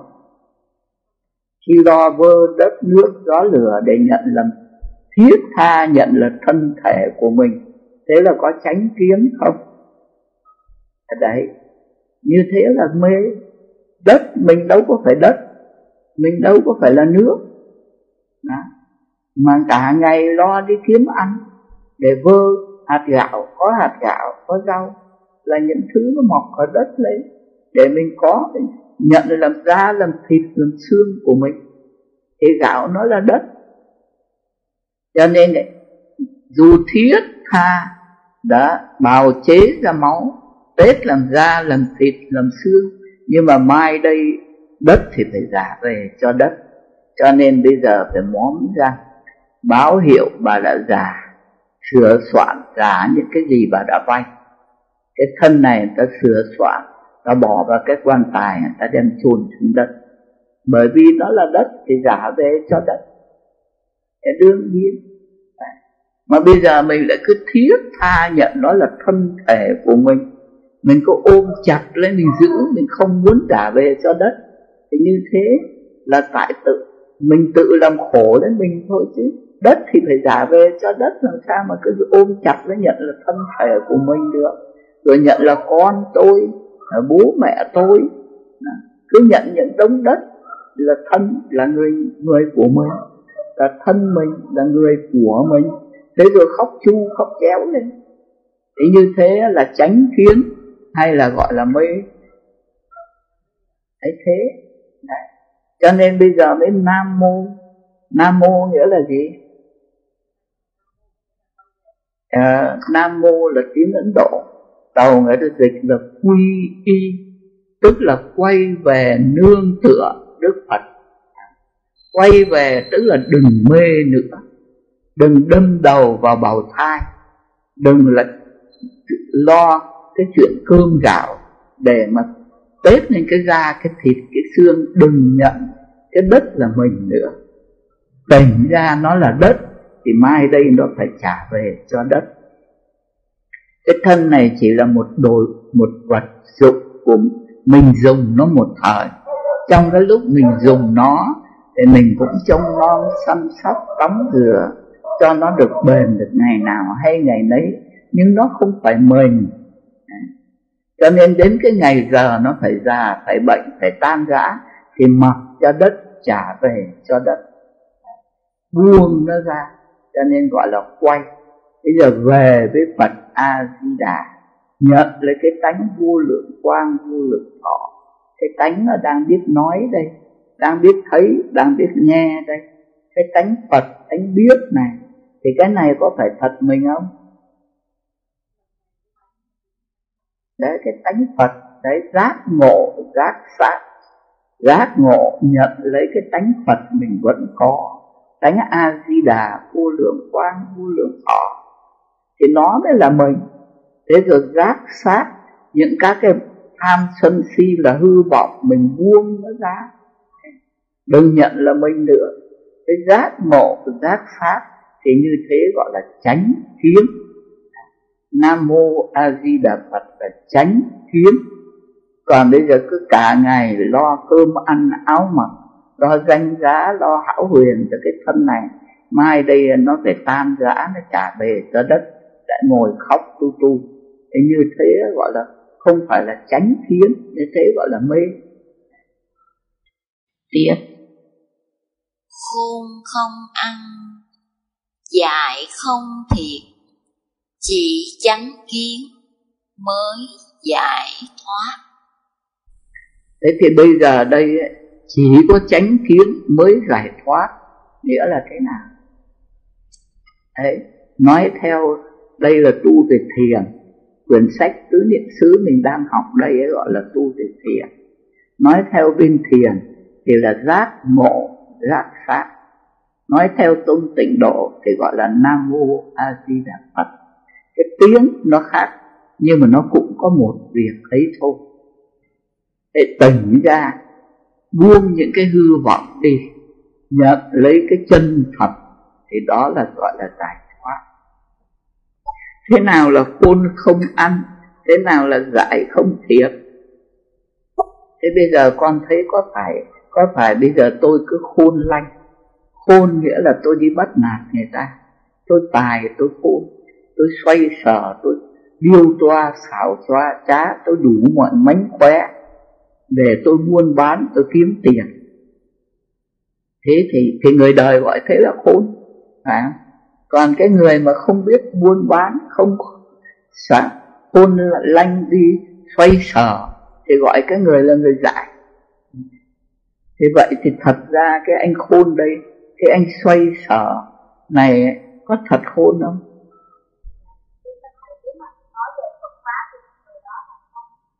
À, thì là chính là người giải mà cái người mà hiền lành không có lo xoay sở ai đó thì cái người ấy người đời gọi là giải nhưng mà nhà chùa lại gọi chính là người khôn tại sao? Bởi vì người ta tránh khiếm à, ta thấy đúng sự thật. Người ta không lo không vì cái miếng ăn.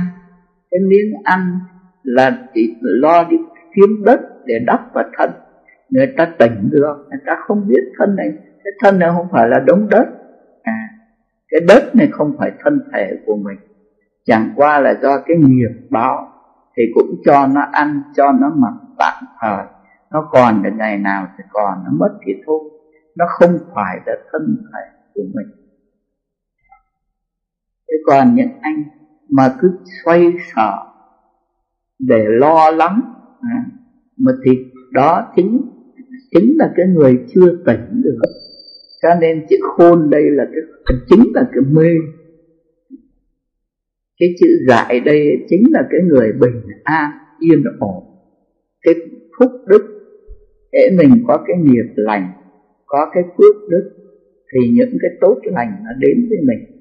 Thế như chúng ta ở trong chùa, không thổi cư không có đi dòng dọt không buôn bán làm ăn, nhưng mà vẫn có cơm ăn, vẫn có áo mặc.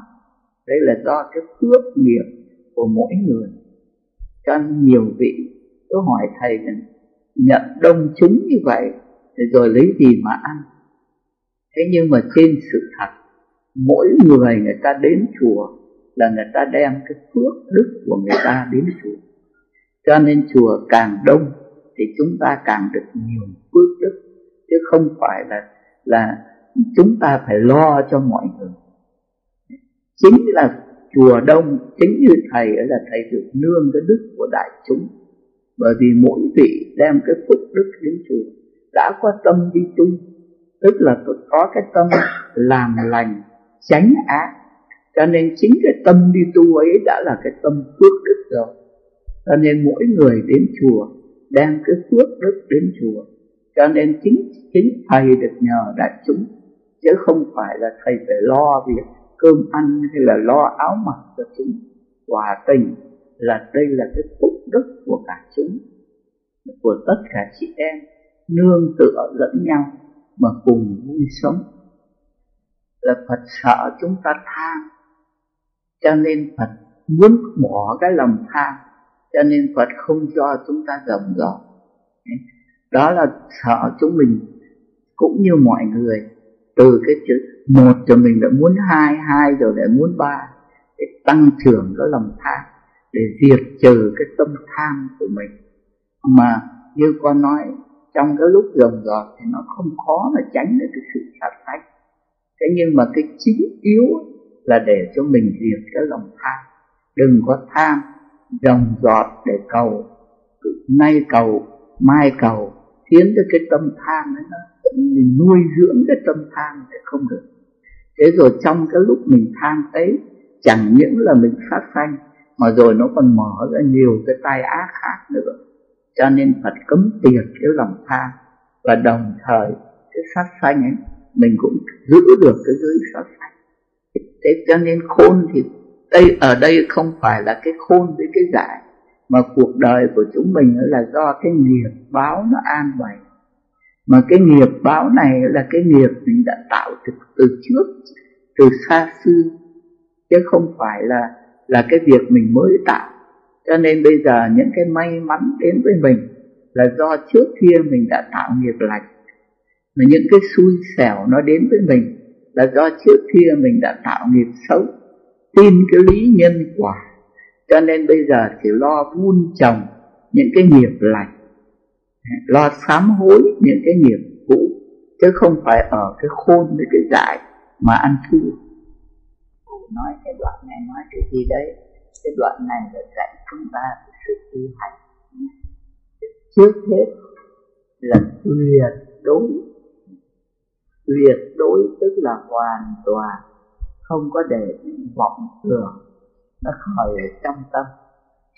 Là chúng ta dĩ nhiên là chưa phải là ai cũng làm được cái việc này, nhưng mà phải hướng đến, phải tu làm sao cho cái tâm của mình nó sáng như cái tấm gương, không có những cái vọng tưởng mây mờ che lấp. Hàng ngày, cho nên tuyệt đối không có nhớ đến những cái việc đã qua. Cái gì đã xong rồi thì thôi, chúng ta buông xả, không nhớ nghĩ tới nữa. Và trong tâm cũng không bận rộn đến những cái chuyện ngày mai. Thế nhưng mà nếu chúng ta cứ ngồi lì lên như vậy, không lo lắng chuyện tương lai, thì làm sao mà thứ nhất sống ở trong loài người ở làm sao mà có thể bình an được. Ai thì cũng phải lo lo học, lo ngày mai của mình. Chứ bây giờ lại bỏ mặc tương lai không bận đến thì làm sao được nhỉ? Cái chỗ này hoàng nguyện có thấy rằng thì là hơi khó không? Đây là nói với những cái bậc mà đã một lòng chỉ lo cái sự tu hành thôi chứ còn ở đây không nói chuyện với người ngoài đời. Người ngoài đời ấy thì người ta không thể nào mà không lo tương lai được. Ai cũng phải tính toán ai cũng phải lo cái chuyện ngày mai. Các em để lo học để tu để, để thi đỗ rồi ngày mai còn kiếm được công ăn việc làm. Mà những người có công ăn việc làm rồi cũng lại phải lo xếp đặt tương lai của mình người ngoài đời thì không thể nào mà bỏ được cái việc này. Nhưng đây là nói với những vị đã chuyên tu, nhất tâm. Thế thì khuyên cái việc đầu tiên gọi là trước hết. Trước hết mà đòi hỏi thì tuyệt đối, buông hết quá khứ mà không bận lòng đến ngày mai đây là những vị người ta đã minh tâm kiến tánh, đã thấy được cái tánh phật của người ta rồi. Đó là nói về bên thiền. Còn nói chúng ta tu tịnh độ là những vị đã nhất tâm tin phật, theo phật. Một lòng nam mô a di đà phật. Chữ nam mô nghĩa là buông sạch những chuyện quá khứ và vị lai cho nên bây giờ tôi nam mô, nghĩa là tiếng ấn độ thì gọi là nam mô, tiếng tàu gọi là quy y. Quy tức là quay về. Đấy. Trước kia con người cả ngày chỉ lo chuyện quá khứ, lo chuyện vị lai. Thì bây giờ tôi buông những cái ra, tôi quay về nương tựa đức phật a di đà phật a di đà là một vị đã thành công đắc quả trong cái sự nghiệp này rồi. Ngài đã làm xong cái việc này rồi. Cho nên ngài mới lấy tên là a di đà. Còn tôi bây giờ là học trò. Tôi bắt chiếc, tôi bắt đầu, tôi theo ngài. Mà theo ngài thì không làm việc gì khác, là chỉ có một việc buông sạch những vọng tử không nghĩ gì đến quá khứ, không bận lòng đến vị lai. Chỉ hiện tiền, sống với cái tánh vô lượng, quang vô lượng thọ của mình. Thế thì hai cái việc làm của tông của bên thiền với tịnh độ nó là một. Chỉ khác có một điều là bên tịnh độ mình thì còn thêm cái niệm nghĩa là nhớ ra trong cái lúc chợt nó có quên, thì lại nhờ có cái niệm nam mô a di đà phật để mình nhớ ra. Nhớ cái gì? Nhớ an định ở nơi cái tánh a di đà. Tánh a di đà là tánh vô lượng quang.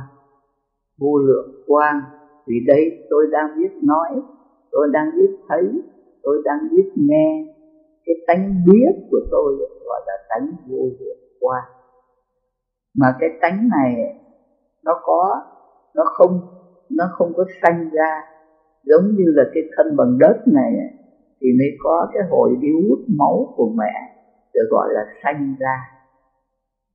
Từ ngày mai, bỏ vào quan tài đến chôn để gọi là chết đi, thì mới có cái chuyện sanh và tử còn cái tánh vô lượng quang của tôi, nó vô sanh, mà cũng không ai nắm được nó, bỏ vào quan tài đem chôn cả cho nên nó bớt diệt.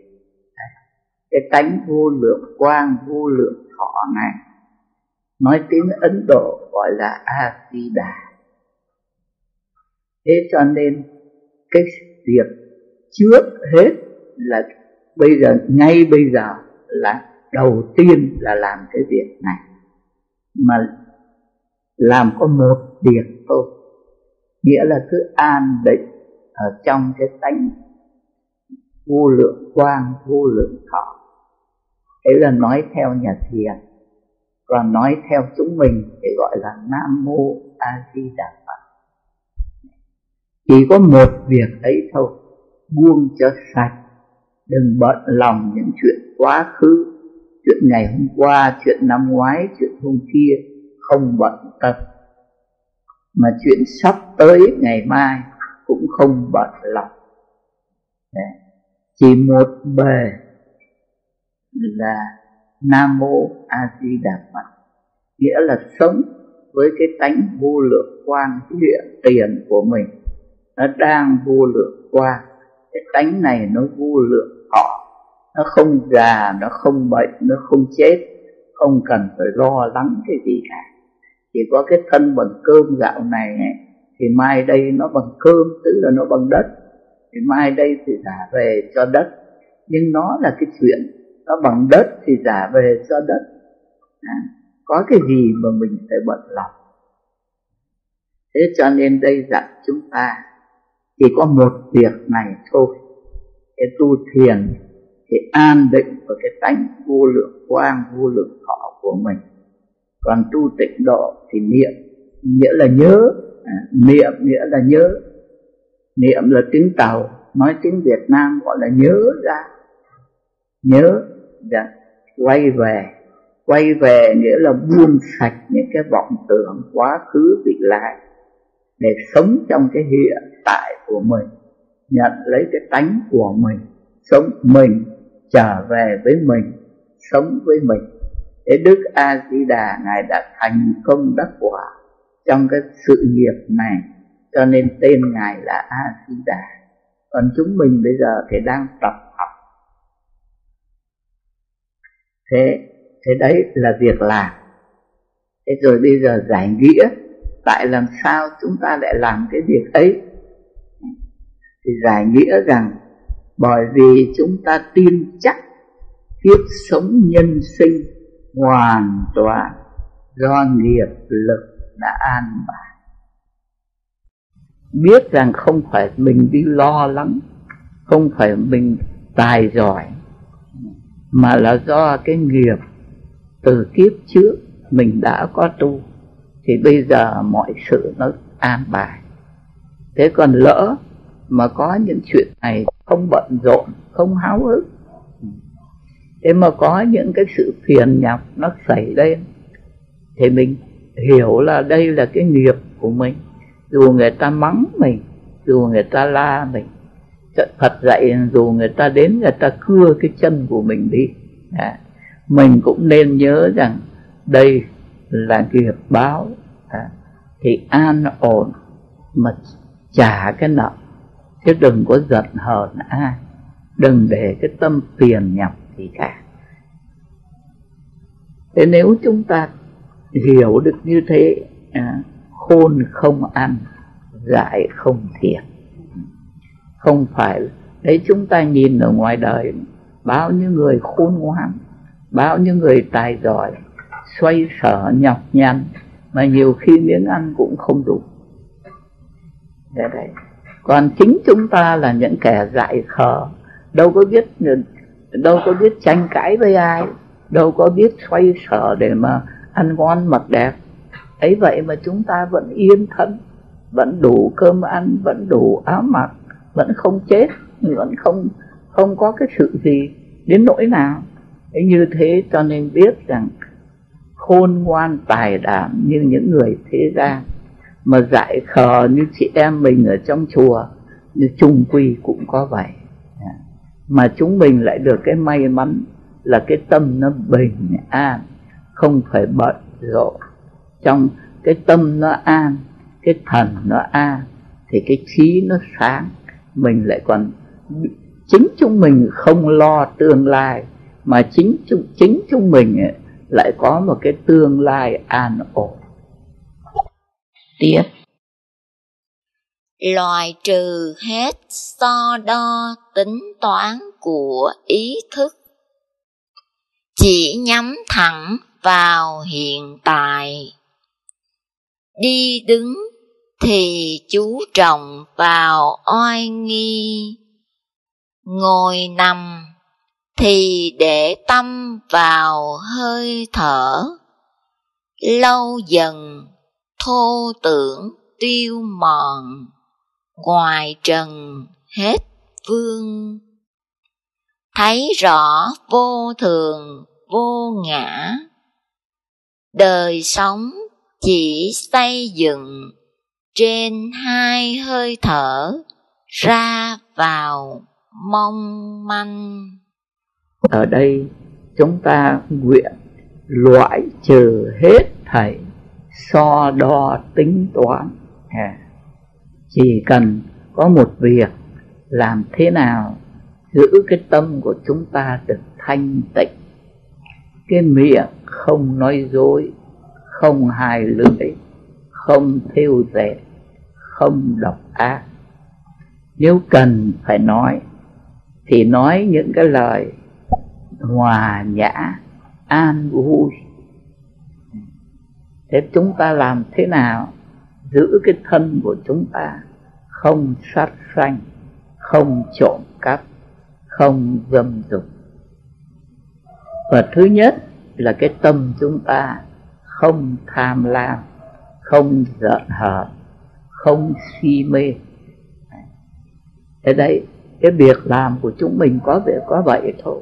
Chúng ta cứ thực hiện được cái như thế loại trừ hết so đo tính toán. Mà muốn được như thế, chúng ta chỉ có một việc. Nam mô a di đà phật. Đấy. chỉ nhắm thẳng vào hiện tại. Hiện tại làm thế nào? Nghe cho rõ chữ nam mô a di đà phật. Nhớ, nam mô nghĩa là quay về. Quay tức là buông những cái hư vọng, trở về cái tâm tánh hiện tại của mình. Đấy, nó đang biết, nó đang biết niệm phật. Dạ. Nó đang biết thấy, đang biết nghe cái tánh biết của mình đây. Đấy, vội vô lượng quang, vô lượng thọ. Chúng ta trở về sống với cái tánh vô lượng quang, vô lượng thọ của mình. Mà đồng thời lại có ông thầy là Phật A Di Đà ngài đã thành công đắc quả trong cái sự nghiệp này. Ngài ở ngay trên đầu chúng ta, ở ngay từng tâm niệm của mình. Trong kinh nói là ngài thường trụ ở khắp mười phương. Đã thường trụ thì không có bao giờ đi vắng. Hôm qua ngài cũng có mặt, hôm nay ngài cũng có mặt sang năm ngài vẫn có mặt thường trụ. Mà đã ở khắp mười phương thì hiện tiền ở ngay tâm mình ngài phải đang có mặt. Thế như thế chúng ta an ổn, sống trong hiện tại. Đi đứng thì chú trọng vào oai nghi. Ngồi nằm thì để tâm vào hơi thở. Đây cũng nói các vị ở bên thiền khi đi, cái chân nhấc lên, biết chân mình nhấc lên, chân phải nhấc, thế rồi mới cho cái chân nhấc xuống. Tâm biết chân phải hạ đặt, thế rồi mới đặt cái chân xuống. Cái chân trái nhấc lên, thế lúc bây giờ chân trái mới nhấc lên. Cái tâm biết chân trái đặt xuống, rồi cái chân trái mới đặt xuống các vị tu bên thiền người ta tỉ mỉ kỹ lưỡng lắm. Tay cầm đũa. Đấy. thì cái tâm phải nhớ tay cầm đũa. Lúc bây giờ cái tay mới cầm đũa. Rồi gắp. Lúc bây giờ cái tay mới gắp. Nhấc cái thức ăn lên mới nhấc lên. Rồi chấm nước tương. Cái tâm phải nhớ. Thế là cái tay lúc bây giờ mới chấm. Đưa lên miệng há miệng ra, cái tâm phải bạn phải nói, há miệng ra. Thế là cái miệng mới há rồi cho miệng, miếng ăn vào miệng. Rồi cái tâm nghĩ nuốt, lúc bây giờ mới nuốt. Thế cho nên các vị tu tứ niệm xứ này, mỗi một bữa cơm của các vị lâu lắm. Nè thế chúng ta ăn thì độ nửa giờ một bữa cơm, hay hơn, hay gần một giờ, chứ các ngài thì phải phải hơn một giờ đồng hồ. Mỗi một cái miếng ăn ấy là phải minh bạch nghĩa là từng cử chỉ. Các thế mà cái pháp môn này ấy, hiện tại đang thịnh hành. Ở Việt Nam mình thì còn ít chứ đây là một pháp môn tu. Ở bên ờ, Thái Lan ở Miến Điện ở Lào các nước về tiểu thừa ta chuyên tu cái pháp môn này. Suốt ngày mà suốt đời chuyên tu một cái pháp môn này. Mà cái pháp môn này bây giờ được bên Mỹ và bên Pháp người ta hưởng ứng. Cho nên những các thiền đường thành đã thành lập ở bên Pháp, bên châu Âu với bên châu Mỹ được hưởng ứng. Đấy chứ chúng chúng ta mà mới nghe cái kiểu tu như thế này, thì thấy là mất thì giờ. Cả ngày hảo nhưng một chút xíu này nhưng mà cái công đức rất lớn. Được cả thế giới bây giờ người ta hưởng ứng. Vì làm sao? Bởi vì như thế là tập cho chúng ta tỉnh táo. Lúc nào cũng làm chủ được cái thân, cái miệng và thứ nhất là làm chủ được cái tâm của mình. Cái việc này chị em thử để ý xem. Cái tâm chúng mình cả ngày nó tán loạn. Cho nên cái thân mình làm thân đứng, thân đi, tâm nghĩ chuyện khác. Cho nên dùng cái phương pháp này để đem cái tâm trở về hiện tại lúc nào cũng sáng suốt, mà cái tâm làm chủ, cái việc này quan hệ lắm Đấy. nếu chúng ta mà không làm chủ được mình, thì dĩ nhiên là có những các cái việc tất cả thế gian bây giờ sợ dĩ lỗi lầm, chính là bởi vì tự không làm chủ được mình, để cho cái tham, cái giận, những cái hư vọng, những cái tập khí nó sai sự. Cho nên mới có nhiều bao nhiêu cái sai quấy. Còn bây giờ luyện tập để cái tâm nó sáng suốt nó làm chủ của mình. À, cái tâm nó làm chủ nó cho phép cái cái cái chân tâm nó làm chủ cái trí tuệ nó làm chủ. Cho nên cái tâm không có khởi lên những cái vọng tưởng hư hảo được mà phải ở trong kỷ luật, thì cái tâm mà đã đã sáng suốt, đã ở trong kỷ luật, thì cái miệng ấy không bao giờ có những cái lời sơ sót, mà cái cử động không bao giờ có những cái hư vọng hão huyền. Cho nên đây là một việc cần cần nhất à, cần yếu để khôi phục cái quyền độc lập của cái tâm, cái tự do của cái tâm không để cho những cái vọng tưởng, vọng tình, những cái hão huyền yêu ghét, mừng giận, thương, lo, buồn, tủi, nó chi phối được mình. Thế cho nên, đi đứng thì các ngài chú trọng vào oai nghi. Mà khi ngồi, khi nằm thì các ngài để tâm vào hơi thở. Như thế là từng từng oai nghi, từng hơi thở, chúng ta sáng suốt làm chủ lấy mình. Đây là pháp môn các vị tu thiền, tu tứ niệm xứ đây các ngài tu như thế. Còn chúng mình thì dễ hơn là có cái pháp môn niệm phật. Thì cũng đi cũng niệm phật, ngồi cũng niệm phật nằm mình cũng niệm lúc nào cũng sáng suốt, nghe rõ chữ nam mô a di đà phật, nghĩa là an định và cái tánh vô lượng, quang vô lượng thọ của mình. Như thế lâu dần, những cái thô tưởng tiêu mòn, chữ lâu dần đây, tức là cụ niệm phật lâu lâu ngày chứ còn mới thì chưa được đâu. Thì chúng ta bên tu thiền thì người ta an định và hơi thở với từng cái, cái từng cái oai nghi một đi đứng nằm ngồi. Mỗi khi giơ tay mỗi khi đặt tay xuống đấy. Giơ tay thì cái tâm phải biết giơ tay rồi cái tay mới giơ lên. Cái làm việc gì đó xong rồi đặt tay xuống cái tâm phải biết rồi lúc bây giờ mới đặt tay xuống. Đấy. Sáng suốt từng cử chỉ một. Thế chúng ta thì cứ nam mô a di đà phật. Thế thì mỗi một như thế lâu dần. Chứ không phải là mỗi chốc mà cái vọng tưởng nó tan ngay cho mình đâu. Thế thì lâu dần thì những cái thô tưởng phần thô thôi thì nó tan được. Chứ còn cái phần tế nhị ấy, những các cái tham sân nó vẫn ngủ ở trong tâm chúng ta gọi là tùy miên. Nghĩa là nó vẫn ngủ ngầm. Thế thì cái này phải lâu ngày. Nhưng mà dù sao chúng ta niệm phật một thời gian dài thì những cái thô thao những cái thô ấy, nó sẽ tiêu mòn đi. Và ngoại trần thì hết vương.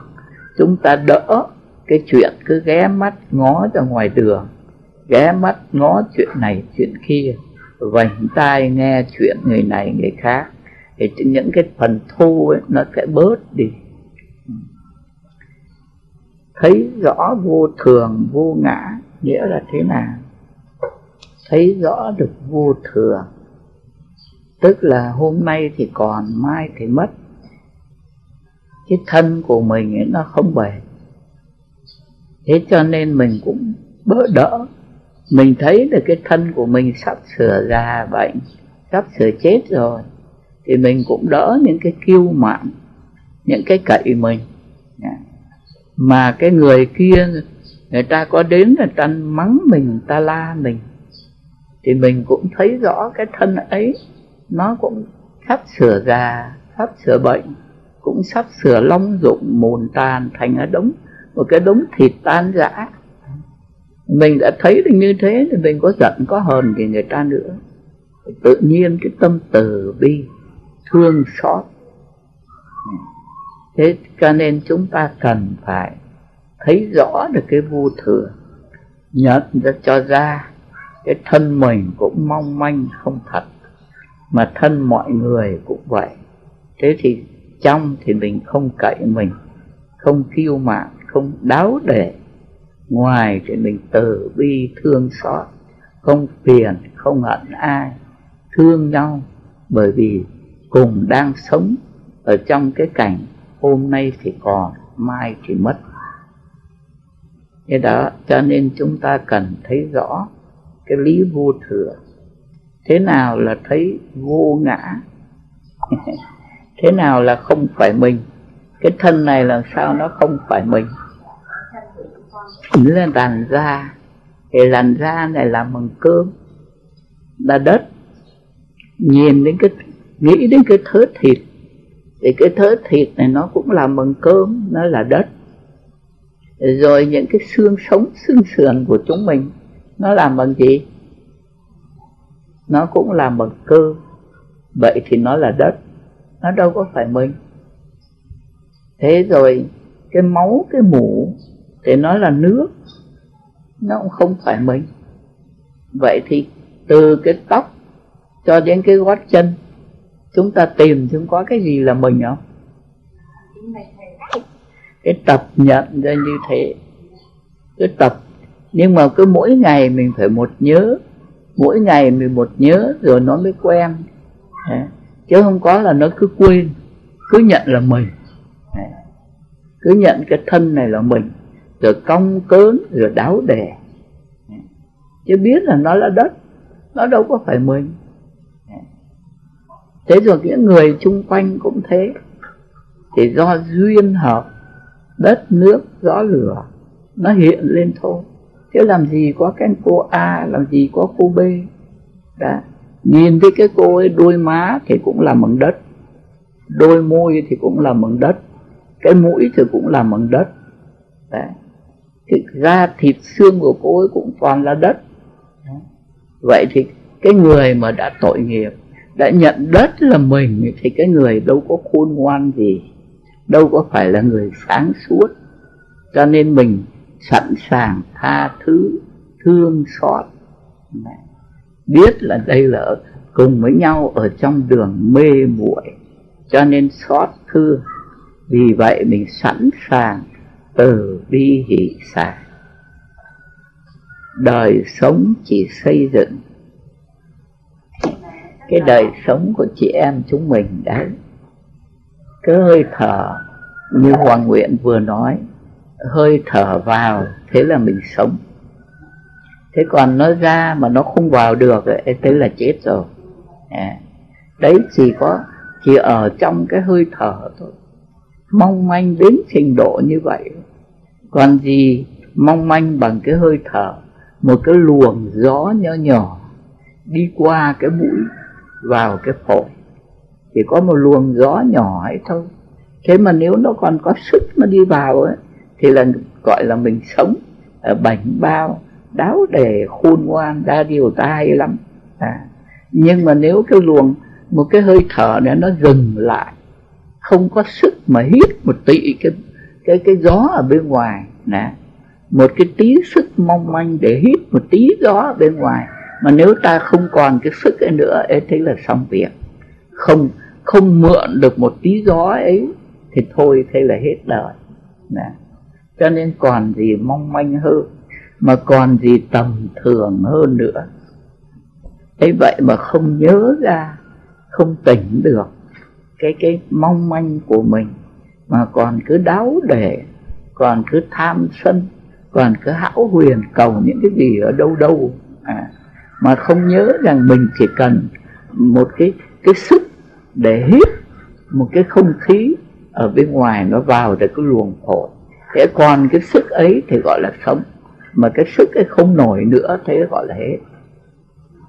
Nghĩa là có thể vay được ở bên ngoài một tí cái hơi gió thế thế thì sống còn không vay được không mượn được thế thế thì gọi là người chết.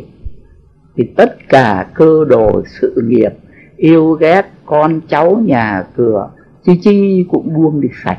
Dù là có cả dãy nhà hàng phố cũng buông. À, dù là con cháu đầy nhà cả trăm người cũng vô ích. Không ai lo được cho mình một tí cái việc nho nhỏ ấy. Cho nên mới bị Phật mới dạy rằng thế gian là cái hư vọng không có thật. Phật ân cần khuyên chúng ta tỉnh ra. Tiếp. Kinh dạy thở ra biết thở ra thở vào biết thở vào. Kinh ấy thì dạy chúng mình an định cái tinh thần an định mà cho đến có khả năng. Mỗi khi cái mũi nó thở ra mình biết mình đang thở ra. Mỗi khi cái mũi nó thở vào mình biết mình đang thở vào. Thì cái việc này chúng ta hàng ngày có được thế không? Bây giờ cái mũi cứ việc thở đằng nó còn cái tâm mình ấy, nó lo buồn lo vui lo khổ lo yêu lo ghét. Đấy nó lo một trăm nó nghĩ một trăm thứ chuyện. Cái mặt cho cái mũi cứ việc thở. Như thế thì chúng ta có phải làm chủ được mình không? Như thế là cái vọng tâm, cái vọng tập, những cái vọng tưởng nó lôi cuốn. Cho nên chúng ta hoàn toàn mờ mịt, mặc tình cho vọng tưởng, vọng tâm, vọng tình vọng tập. À, những các thứ hư vọng ấy nó lôi chúng mình suốt ngày. Nó che lấp cho nên chúng ta quên cái chân tâm bản tánh của mình. Quên mất cái tánh vô lượng quang vô lượng thọ cái tánh phật của mình. Thế đấy.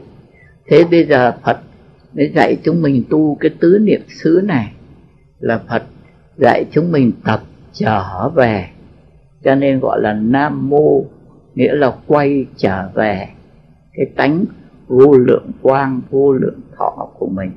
Nghĩa là trở về với mình. À, thế muốn trở về như thế thì Phật dạy chúng ta an định, rồi để ý đến cái hơi thở của mình. Cái hơi thở là ngày đêm mình phải thở, không có lúc nào mà không có. Cho nên y vào cái hơi thở thì nó đứng đấy, lúc nào mình cũng dùng đến nó được. Không lúc nào nó vắng. Cho nên mình cứ quay về để thấy được cái hơi thở của mình. Hễ thở ra, biết mình đang thở ra. Thở vào, mình biết mình đang thở vào. Để Phật dạy chúng ta làm cái phương pháp ấy để dẹp những cái vọng tâm, vọng tưởng, vọng tình, vọng tật những cái khổ vui, yêu, ghét, mừng, giận, thương, lo, buồn, tủi, dẹp cho nó sạch đi đã. Để khôi phục lại cái quyền tự do độc lập của mình đã. Cho nên quay về, để ý đến cái hơi thở của mình. Đây là đức phật, ngài dạy chúng mình tu cái tứ niệm xứ này. Quay về mình, hãy việc đầu tiên nhớ đến mình thì nhớ đến cái hơi thở. Đấy. đây là một cái phương pháp tuyệt vời mà đức phật sáng lập phát minh dạy chúng ta cái phương pháp ấy để địch lại với những cái vọng tâm vọng tưởng vọng tình. Nó đang lôi cuốn chúng mình à, đi về cái dòng sông vô minh đọa lạc. Cho nên muốn chữ thoát ly luân hồi sanh tử chúng ta phải vâng lời Phật. À, sáng suốt trở về với cái hơi thở của mình. Mình thở ra biết mình đang thở ra. Mình thở vào biết mình đang thở vào. Cái việc này là lời Phật dạy. Này. tiếp. Gần đây ở Miến Điện thiền sư Mahasi dạy bùng phòng biết bùng phòng bùng xẹp biết bùng xẹp. Đây là có ý khuyên thở bằng bụng, tránh đồng thần kinh giao cảm ở tim, khiến tâm thần dễ an hòa lối thở này ngăn ngừa những cảm kích mạnh phát sanh đứng về mặt sinh lý thì đây là chìa khóa đóng chặt cửa, không cho ô nhiễm xâm nhập vào tâm.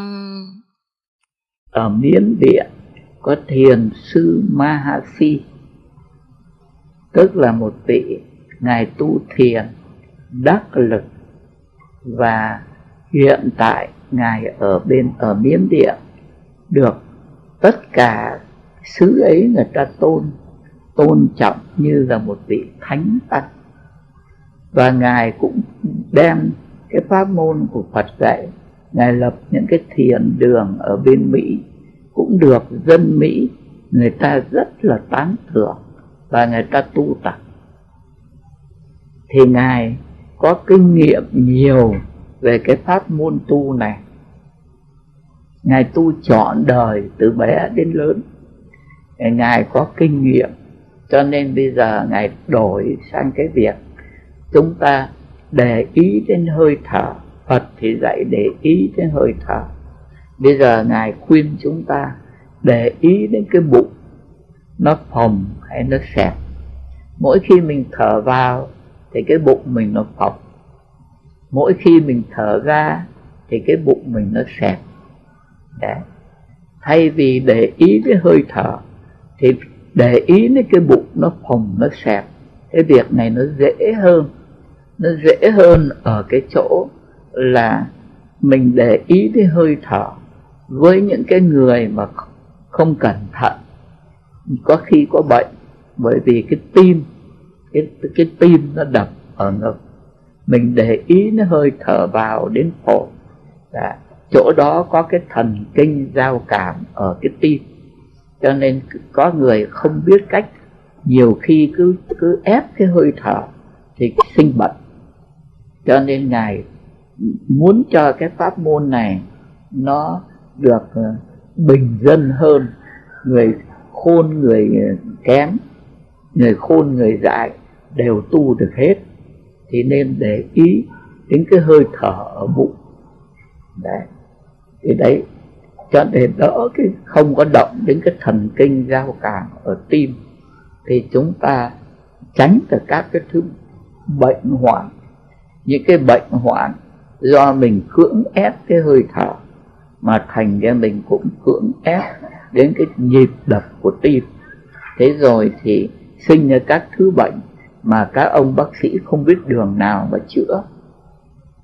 Cho nên ngài Mahasi dạy các đệ tử bây giờ tu về hai cái chữ. Cứ để ý phòng xẹp phòng xẹp. Để ý đến cái bụng. À, phòng xẹp phòng xẹp. Thấy rõ được cái bụng mình nó phồng ra nó xẹp vào còn chúng mình bây giờ thì cả ngày chỉ những hão hão huyền huyền, cho nên cái bụng nó phồng xẹp, mình chả biết. Cái mũi nó thở vào, thở ra mình chẳng hay. Thì bây giờ phải quay về tu theo các ngài. Để đấy thì ngài ma si còn nói thêm là cái lối thở này ngăn ngừa những cảm kích mạnh phát sanh. Bởi vì cái người mà viết ra cái bài khai thị này là tỳ kheo Sidi Muni đã tốt nghiệp ở trường cao đẳng quốc gia của Thái Lan Đấy. chính là học trò của cái ông Mahasi này cho nên các ông các vị người ta biết rõ là tu cái phương pháp này à, đây là chìa khóa đóng chặt cửa không cho ô nhiễm xâm nhập vào tâm các vị thực hiện cái việc này các vị thấy rõ là khi dùng để tâm vào cái bụng nó phòng nó sạc à, thì cái tâm ấy nó không có những cái vọng tưởng và nó không có những các cái ô nhiễm tức là những cái tham cái sân nó không có khởi lên được. Dễ cái tâm nó dễ thanh tịnh. Đây là của cái vị này là tốt nghiệp ở trường cao đẳng, tức là chính là học trò của cái ông Mahasi này. Cho nên người ta đã thực tập và người ta đã có cái kết quả. Cho nên người ta nói rõ, ta nói rõ cái kết quả lợi ích của cái pháp môn này. Đây là nói về các vị tu tứ niệm xứ, tu theo lời Phật, tu về thiền còn chúng mình ấy, thì tu về tịnh độ dùng cái chữ Nam Mô A Di Đà Phật. Cho nên không phải để ý vào hơi thở mà cũng không phải để ý vào bụng. Nhưng mà cũng có nhiều vị mà tu dùng cái chữ A Di Đà Phật theo hơi thở. Thở vào thì A Di thở ra thì Đà Phật. Đấy. niệm Phật theo hơi thở rất là lợi ích. Vừa cái hơi thở lúc nào nó cũng có mặt, cho nên không lúc nào quên. Thế theo đà, cứ niệm theo hơi thở, thành ở lúc nào cũng nhớ niệm, không có quên. Mà khi niệm bằng hơi thở, thì cái tâm nó mát mẻ, nó an ổn. Khi không có háo hức, vội vàng phải niệm cho đủ năm chục sâu, một trăm sâu mà cái tinh thần, cái tâm nó thông thả nhẹ nhàng theo hơi thở niệm Phật rất là lợi ích. Và bây giờ chúng ta muốn theo ngài Mahasi thì chúng ta cũng theo cái cái phòng, cái sẹp ở cái bụng để chúng ta theo cái cái nhịp phòng sẹp đó mà chúng ta niệm Phật cũng được. Những cái này là tùy mỗi người, tùy khả năng mỗi người phát minh những cái phương pháp nào miễn là mình nghe rõ được chữ Nam Mô A Di Đà Phật. Thì các tổ dạy nếu mà cần ấy, thì mình chỉ chỉ niệm bốn chữ A Di Đà Phật thôi cũng được. Thì các tổ chỉ dùng niệm theo hơi thở các ngài chỉ dùng có bốn chữ A Di Đà Phật. A Di thở vào Đà Phật thở ra. Mà nghe cho rõ cái dụng ý như trên này vừa nói là chỉ cốt cho chúng ta tỉnh táo sáng suốt mình làm chủ mình. Lúc nào cũng an định ở cái tánh vô lượng quang vô lượng thọ của mình. Chứ không có để những cái vọng tập vọng tình vọng tưởng nó lôi cuốn. Tiếp. Trong hàng ức triệu sinh linh chúng ta có may mắn được thân người, lại được nghe Phật Pháp.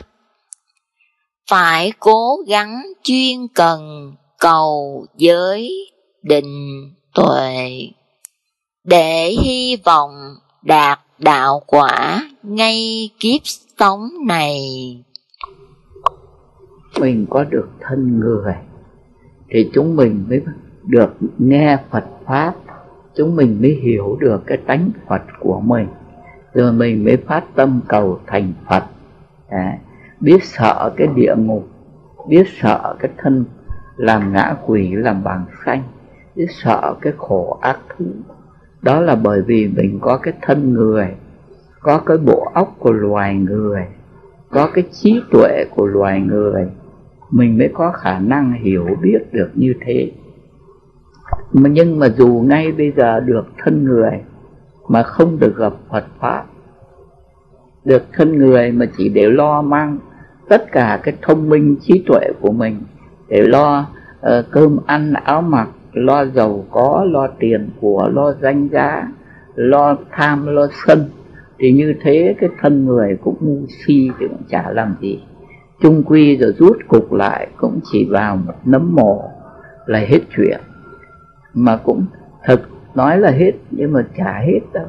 Nói là đi hai bàn tay trắng vào cái quan tài, nhưng mà đâu có phải hai bàn tay trắng. Thực ra ra đi còn ôm theo bao nhiêu nghiệp báo, bao nhiêu tội lỗi, mà kiếp sau còn phải đền nợ nữa. Thế thì được thân người mà không gặp Phật pháp cũng vô ích. Còn chúng ta may mắn được cả hai. Đấy những con chó con mèo nó ở chùa thì nó được gặp Phật pháp đấy nhưng mà nó không có thân người. Thành ra Phật pháp đối với nó cũng vô ích. Để.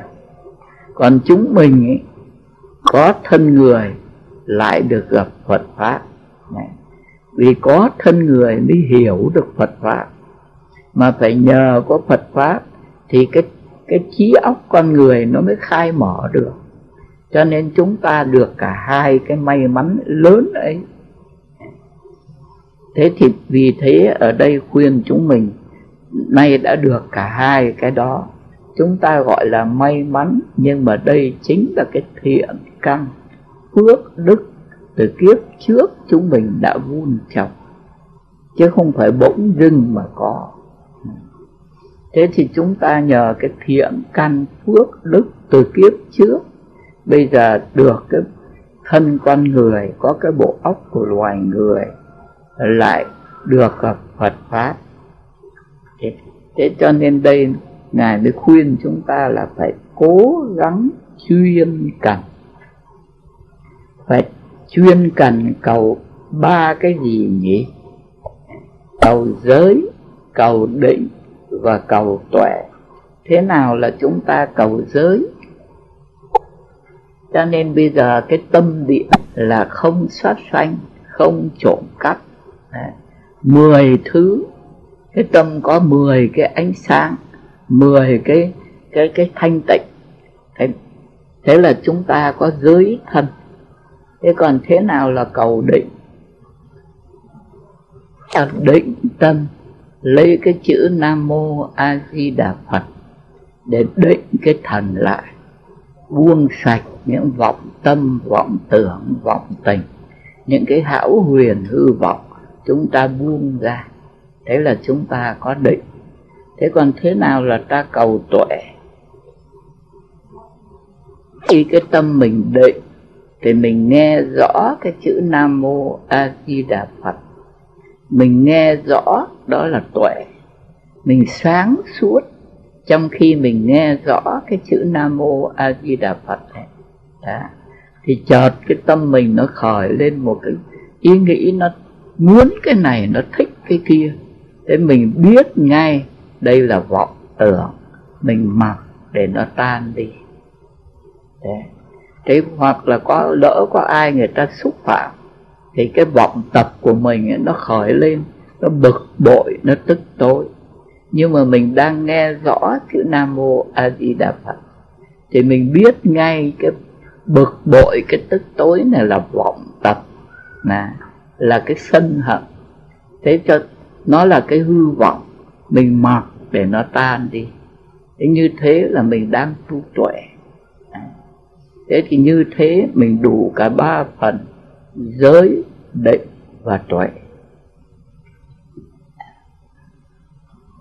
Hy vọng đạt đạo quả ngay kiếp sống này. Nghĩa là thế nào? Đạo quả ở đây ấy, chúng mình đang học đây là đang nói về thiền. Thì đạo quả tức là thành phật. Mà muốn thành phật thì phải nhận lấy cái tánh phật ở nơi mình. Hệ sáng suốt nhận được tánh phật một niệm thì cái niệm ấy là mình thành phật một niệm. Được hai niệm thì là mình thành phật hai niệm. Tức là mình sống với cái tánh phật của mình. Còn chúng sanh ấy, thì nó mê, nó sống với cái thân bằng cơm, bằng gạo, bằng đất, nước, gió, lửa. Còn mình sống với cái tánh phật của mình. Thế, nếu sống hoàn toàn với tánh phật của mình, thì là mình là ông phật còn bây giờ mình tập từng niệm một, từng hơi thở, từng sát na Đấy. thế cứ một niệm mà mình về với tánh vô lượng quang, vô lượng thọ, tánh a di đà tức là một niệm mình sống với cái tánh tánh biết, tánh phật của mình. Hiện tại bây giờ tánh biết của mình. Đấy. không để những vọng tâm, vọng tịnh, vọng tình, vọng tưởng nó chi phối thì cái niệm ấy gọi là thành phật. Bởi vì nhận nhận được cái tánh phật của mình trong một niệm. Thế đấy. Thế mình đạt đạo quả ngay trong kiếp này. Nghĩa là trở về được cái tánh phật của mình, thành phật trong cái kiếp này. Dĩ nhiên muốn thành phật thì còn phải vô biên phước đức, còn phải độ chúng sanh nhưng mà ở đây hãy nói đến cái đạo quả. Mình nắm được cái phần chân tâm bản tánh của mình đã. Đấy. Thế thì bây giờ cô đã có giới. Tâm của cô là có 10 giới. Cái tâm thanh tịnh trong veo. À, giữ được 10 giới. Thế là cái thể tâm cái tâm thể của mình thanh tịnh. Rồi cô lại có định cô niệm nam mô a di đà phật. Những vọng tâm, vọng tưởng, vọng tình nó phải bạt hết. Hay là cô có định? Cô đang sáng suốt. Cô nghe rõ tánh vô lượng quang, vô lượng thọ của cô. Thế là mỗi một niệm là cô một nhớ đến cái tánh phật của mình, sống với tánh phật của mình. Thế hai niệm thì cô được hai niệm, ba niệm thì cô được ba niệm đã thoát cái thân chúng sanh mà trở về sống với tánh phật thì gọi là đạt được đạo quả. Thế nếu cô cứ như vậy mà cô tiến lên cho đến cái ngày cô nhất tâm bất loạn, thì đó là chúng ta đạt được đạo quả của mình. Đấy. xin đọc tiếp. Nếu lỡ dịp thì chúng ta vẫn y nhiên ở trong vòng quay tròn của triền miên sanh tử. Nếu lỡ dịp thì chúng ta có đang có hai cái may mắn lớn là có thân người và được nghe Phật pháp. Nếu mà chúng ta để lỡ cái dịp này, tức là nếu lỡ mất cái thân người hoặc là không ở chùa nữa không được nghe Phật pháp nữa. Đấy. Nếu lỡ hai cái dịp này đấy, thì nguy hiểm. Thì thì chúng ta lỡ dịp tức là không có nhất tâm mà niệm Phật được nữa đấy, thì chúng ta sẽ chịu một cái tai nạn sao vẫn y nhiên ở trong cái vòng quay tròn của triền miên sanh tử. Thế nào gọi là triền miên sanh tử? Đấy, như cái quay tròn, nó cứ, cái vòng tròn nó cứ quay xoay tiếp. Này. chúng ta ở bụng mẹ sinh ra. Thế rồi già, rồi bệnh, rồi lại bỏ quan tài chết đi. Chết là cái thân bằng cơm gạo này thì nó chết chứ còn cái tinh thần của mình nó lại không chết. Nhưng mà nó mê muội tối tăm, thì nó lại theo ân, theo oán. Nó lại mắc vào cái tử cung một bà mẹ nào đó. Đấy. lại 9 tháng 10 ngày, hút những cái loại máu tanh. Rồi ra lại có cái thân khóc oa oa. Thế rồi lại lớn lên, lại già, lại bệnh, lại bỏ vào quan tài lại đem chôn. Thế rồi cái chôn ấy là cái thân bằng đất thì nó tan đi. Chứ cái tinh thần nó đâu có chết, nó vô lượng thọ cả. Thế nhưng mà nó mê, thì nó lại mắc theo yêu ghét, mừng giận, thương lo, buồn tuổi nó lại mắc vào một cái tử cung nào. Thế rồi nó lại sanh ra, rồi nó lại chết đi. Để cứ như vậy. Mà vào bụng mẹ để sanh ra làm thân người, còn đỡ chớ vào bụng con trâu, con bò, sanh ra làm con chó, con mèo. Đấy, gà, vịt, cua, cá, tôm, ốc. Trước mắt chúng mình kiến sâu bươm bướm, biết bao nhiêu loài. Cứ sanh ra rồi lại chết đi, sanh ra rồi lại chết đi. Đấy, cái vòng triền miên như vậy. Đấy, cứ nói đến cái chuyện mắc vào cái bào thai mẹ. Đây là cái việc chúng mình vừa mới ở bụng mẹ ra cái thôi. Chứ không phải xa xôi gì. Mình vừa mới ở bụng mẹ ra. Chẳng biết tại làm sao. Mà rồi bây giờ bỗng nhiên cứ thấy có, mình có cái thân này. Thế thì rồi cứ như vậy. Ra bệnh chết, rồi lại mắc vào cái bụng mẹ. Mà làm thân người còn còn là phải đại phước đức, đại thiện căn, đại nhân duyên chứ số đông ấy làm con sò con ốc con cua con cá biết bao giờ mà tỉnh cho ra. Anh nói tiếp. Chúng ta thiết tha cần đổi cái xác và bệnh chết này lấy giới thân tuệ mạng. Nếu lỡ chúng ta không nhảy ra khỏi cái vòng sanh tử, thì cứ cái như thế đi mãi không biết ba đến bao giờ là cùng. Cho nên chúng ta cần thiết tha đổi cái xác thân, già bệnh chết này, đổi lấy cái giới thân tuệ mạng. Thiết tha mà buông cái xác già bệnh chết này đi.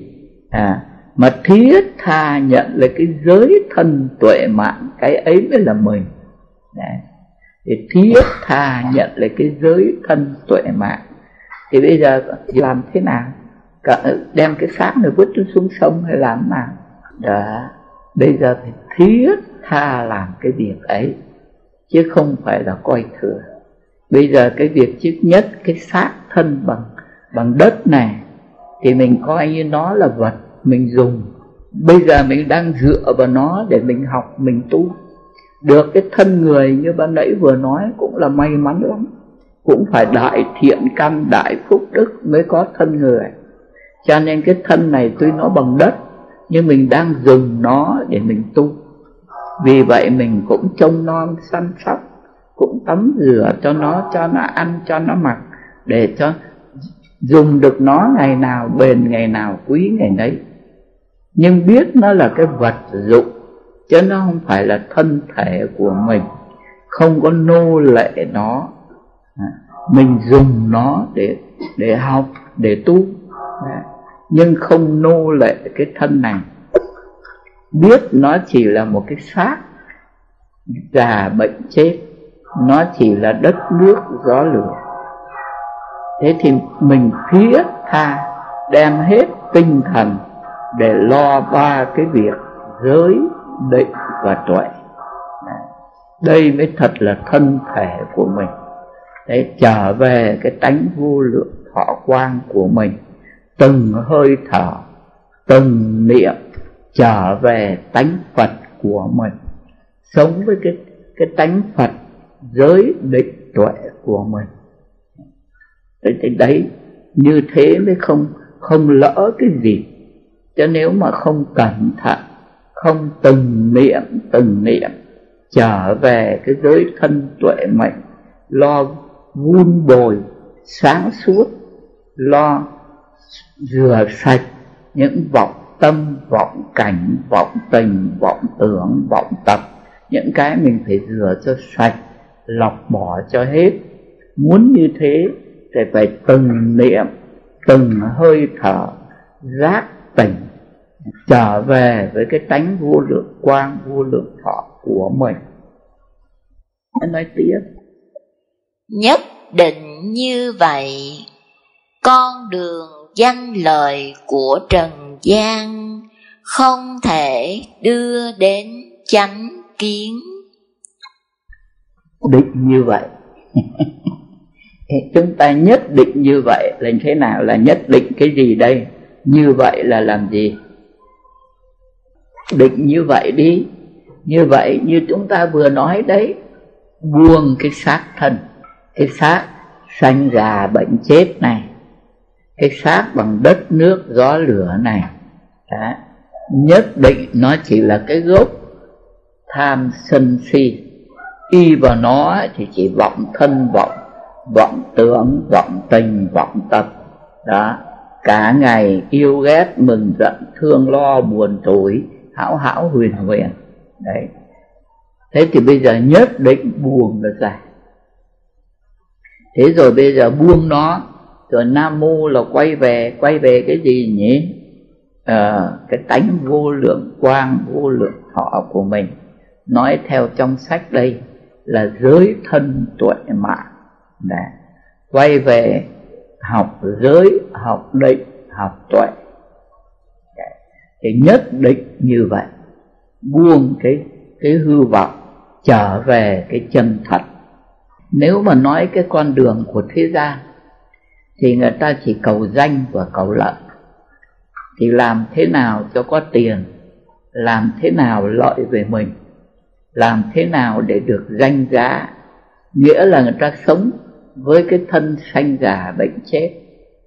Cho nên người ta lo cho cái thân ấy, cho nó có lợi, cho nó được danh, được giá, được tiếng khen. Đấy.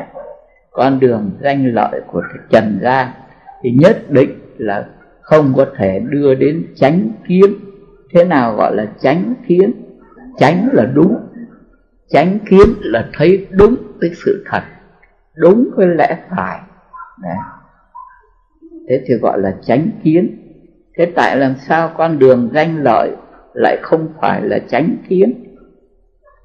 Bởi vì ở thế gian thì chỉ lo cho cái thân nó làm thế nào cho có cơm ăn có áo mặc được tiếng khen. Bởi vì có tiếng khen ấy thì vơ những cái lợi đấy mới được nhiều. Chứ nếu mà bị chê thì thì, thì ví dụ như cái người mà đi xin công ăn việc làm mà bị mọi người dèm pha chê bai thì cái người có xin được việc làm không? Thế cho nên nếu mà sống mà được mọi người người ta khen thì làm việc gì nó cũng dễ. Đấy, những người làm việc Phật pháp mà nếu mà được mọi người người ta khen thì thì được được mọi người người ta nghe lời. Cho nên giảng kinh nói pháp người ta người ta mới thận người ta mới lãnh người ta mới nhận còn bây giờ cứ có người dèm pha ở bên cạnh thì những người nghe người ta có nghe không? À, ngay đến nói Phật pháp mà bị người ta dèm pha thì những cái người người ta nghe người ta cũng bỏ người ta đi. Ta không có người ta không có không có nghe lời. Đấy.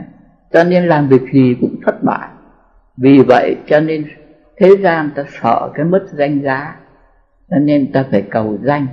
Cái danh với cái lợi hai cái nó đi liền với nhau thế còn người nhà chùa thì khác.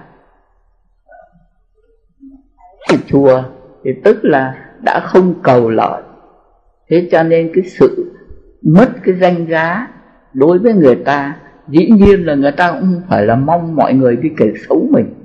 Thế nhưng mà người ta cũng đỡ được dù có bị gặp những cái cái cái phản bội những cái sự những cái lời uh, xoay sở nhưng mà người ta vẫn bình an bởi vì người ta có cái đường đi của người ta rồi. Ta có cái đường quay về cái sống với cái tánh vô lượng quang vô lượng thọ thì biết là đây chỉ để trả nghiệp mà thôi. Thế chứ, cho nên đối với những người tu thì cái được gọi người ta sống trở về cái tánh vô lượng thọ quang. Thế thì nó còn mãi kiếp này sang kiếp khác sống với cái giới thân tuệ mạng của mình. Thế thì cái người ấy còn kiếp này sang kiếp khác làm thánh, làm hiền. Cho nên gọi là tránh kiến, nghĩa là cái người có cái chỗ thấy đúng. Còn bây giờ cứ cả ngày lo danh, lo lợi, tức là lo vun bồi cho cái xác thân già bệnh chết.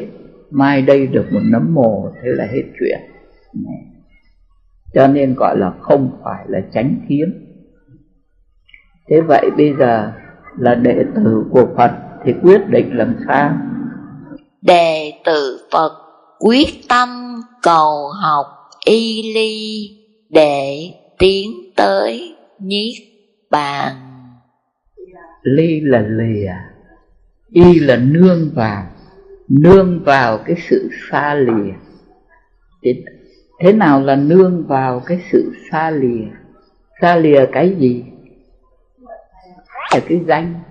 Xa lìa cái loại à, y là nương vào. Nương vào cái sự xa lìa này. À, nghĩa là cái vị này đang mặc cái áo nhưng mà vẫn xa lìa cái áo. Đương ở trong cái căn nhà đó mà vẫn xa lìa cái căn nhà thế là thế nào? Gọi là y ly đó. đương ở căn nhà mà mình vẫn xa lìa cái căn nhà ấy, đương mặc cái áo mà mình vẫn xa lìa cái tấm áo đó, đương ở trong đại chúng đây mà mình vẫn xa lìa cả đại chúng. Nghĩa là đương mặc cái áo đây nhưng không hệ lụy vào cái áo. Nó còn cũng được, nó mất thì thôi không không đến nỗi hệ lụy không nô lệ cái áo, không bận rộn vì cái áo. Đương ở căn nhà này, nhưng mà nếu nếu có cái nhân duyên mà không ở đây nữa, ở chỗ khác cũng không sao. Đấy. mà lỡ cái căn nhà có bị bom nó ném, mà có tan vỡ cũng được. Bởi vì cái tâm, cái vị không vướng mắc vào cái nhà ấy thế cho nên gọi là y ly có đang, có cha, có mẹ, có anh em đấy, nhưng mà vẫn y ly tức là, tuy rằng bổn phận đối với cha mẹ, anh em vẫn phải tròn đầy, nhưng mà biết rằng đã có thân bằng cơm gạo, thì mai đây phải giả về cho đất. Cha mẹ, anh em không phải, không thể nào còn mãi được cho nên biết như vậy.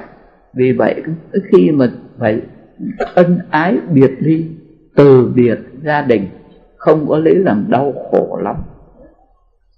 Bởi vì biết trước, ở thế gian này không có cái gì có bền, không có gì là thật. Thế để đấy, cái vị tập sống như thế gọi là y ly. Ngay bây giờ mình đang dùng các đồ vật mà sẵn sàng, ai cần thì mình cũng cho không giữ gì, không bo bo giữ của những vị như thế gọi là y ly thế thì các vị cầu học y ly để tiến tới biết mà nghĩa là thế nào nhỉ? Vana là cái gì? Giờ không nói tiếng Việt Nam, nói tiếng Ấn Độ Vậy thì tiếng Ấn Độ nghĩa là gì? có đan dệt, không có tạo tác. Tức là không có tạo nghiệp. Tại bởi vì tạo nghiệp, cho nên mới thành đã có cái thế gian này. Các vị bá thí làm phước, cho nên mới có cõi trời. Trì giới, năm giới thì có cõi người. Mà tham lam thì có châu cáo cày bòn xèn thì thành thì mới có loài quỷ. Hay phá hoại người khác mới có loài ma. Độc ác thì có địa ngục. Thế là vì tạo nghiệp, cho nên mới có các loài. Thế bây giờ làm sao? Bây giờ không tạo nghiệp, nghĩa là cứ ngồi ì ra như cục gỗ, thế là gọi là tu để thành cục gỗ, thành đống đá, có phải không? Thế thì làm nào? Cho nên cần phải giác tỉnh, cần phải có trí tuệ, có giới, có định, có tuệ. Và đủ ba cái việc đó thì mới trở trở về cái chân tâm bản tánh thật sự của mình. Là tánh vô lượng quang, vô lượng thọ. Nhận được tánh vô lượng quang, vô lượng thọ rồi y cứ vào tánh vô lượng, quang vô lượng thọ này, mà bá thí chỉ giới nhẫn nhục, tinh tấn, thiền định, tu tất cả các việc thiện lành. Nhưng luôn luôn có trí tuệ giác tỉnh, không nhận cái xác thân bằng đất này là mình, mà biết như chúng mình đã học kinh lăng nghiêm, biết cái tánh vô lượng quang này, thể của nó ở khắp mười phương thường trụ ở khắp mười phương. Thế nếu có tuệ đạt được cái thể tánh của mình, thế rồi y vào cái thể tánh đó mà bá thí trì giới nhẫn nhục, tu tất cả các công đức, như thế là mới thành phật, thành bồ tát, làm hiền, làm thánh để giác tỉnh cho thế gian cái vị nào mà trở về được cái chân tâm bản tánh của mình, thì gọi là được niết bàn. Không có tạo những cái nghiệp hư vọng, những các cái sai quấy để mà cảm những cái quả báo nguy hiểm, rồi mê muội tối tăm, không biết đường ra. Thì chúng ta phải ở đây nói, nhất định như vậy. Chúng ta quyết tâm cầu học y ly, lìa những cái hư vọng vọng thân, vọng tâm, vọng cảnh, để tiến tới niết bàn, tức là trở về cái chân tâm bản tánh, thật sự vô lượng quang, vô lượng thọ của mình. Để y cứ vào cái tánh vô lượng quang, vô lượng họ ấy mà từ bi hỷ xả, đối xử bằng tuệ giác với tất cả muôn loài. Kinh tứ niệm xứ. Thế nào là tứ niệm xứ? Đừng nhớ đừng quên. Đấy là cái việc mà mình phải nhớ luôn luôn chớ có quên. Hay là kinh tứ niệm xứ mà cô pháp quan cô gọi là kinh đại niệm xứ. Vậy thì pháp quan cho chị em biết uh, hai cái tên như thế nó có gì khác nhau? Mà chính là dịch ở văn căn phản văn ấn độ chứ không phải là các ngài tự đặt ra đâu. Ở văn ấn độ có đặt là ma ha chữ ma ha tức là gì? Lớn là lớn. đó, cho nên người tàu ngài dịch cách một ngài dịch là đại.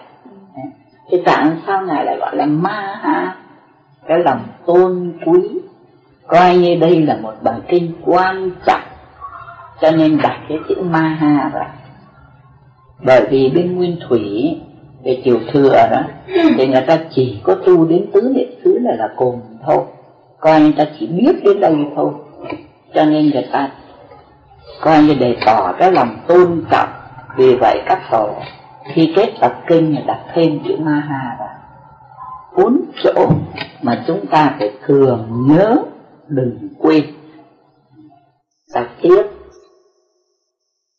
Ta nghe như vậy một thời thế tôn ở xứ Kuru dạy rằng Này các tỳ kheo, đây là con đường độc nhất đưa đến thanh tịnh, vượt khỏi sầu não, diệt trừ khổ u, thành tựu chánh trí, chứng ngộ niết bàn.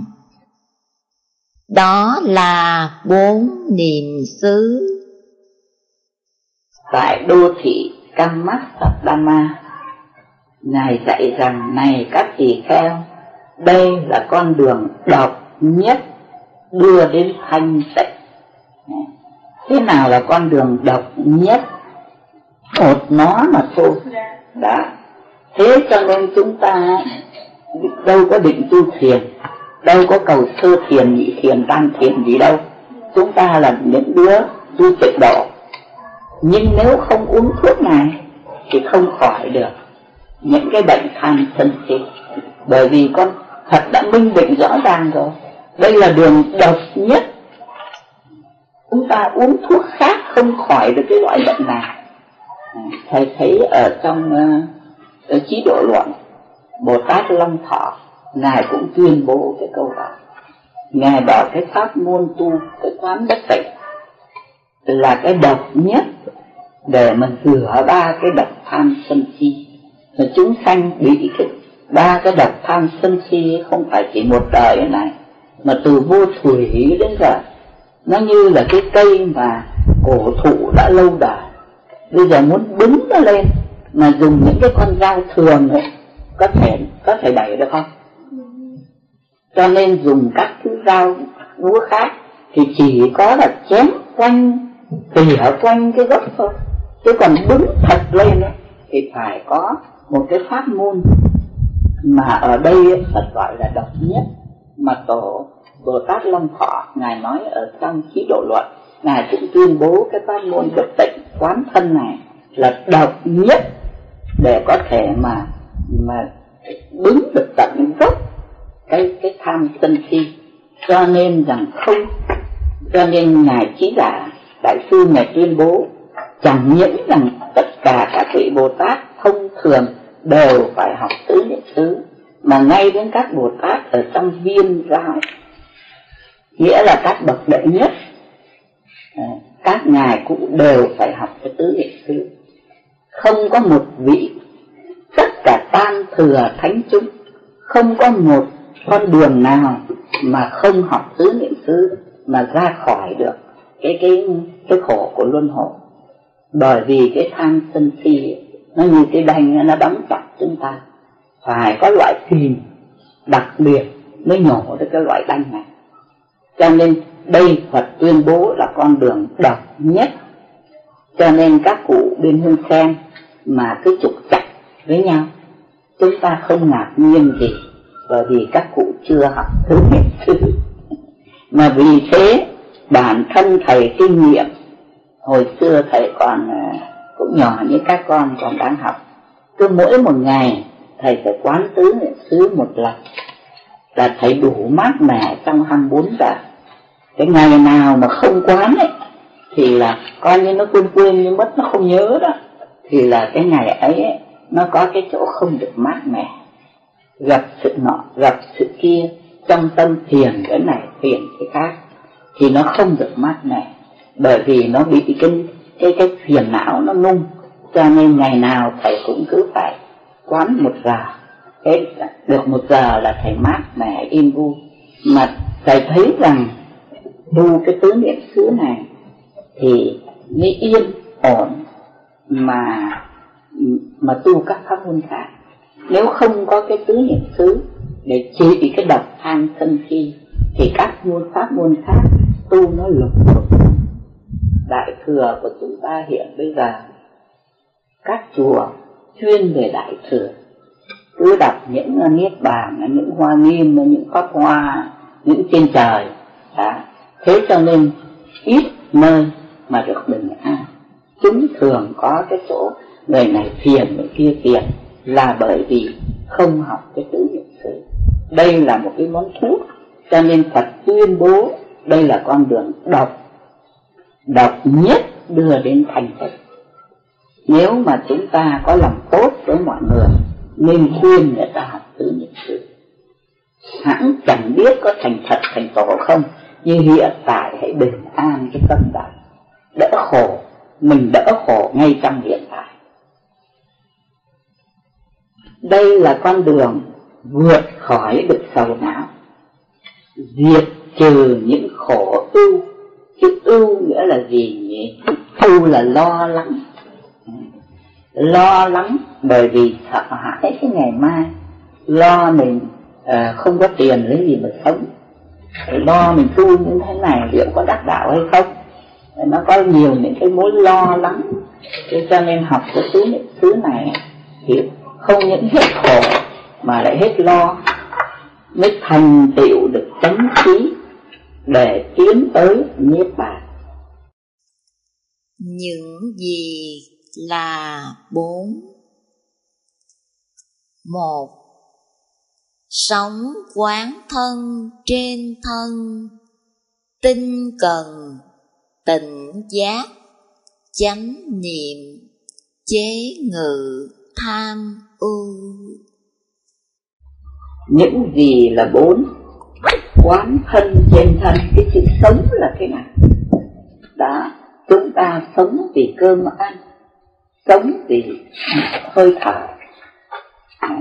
Thế thì cái pháp môn này, đối với chúng ta cũng thế.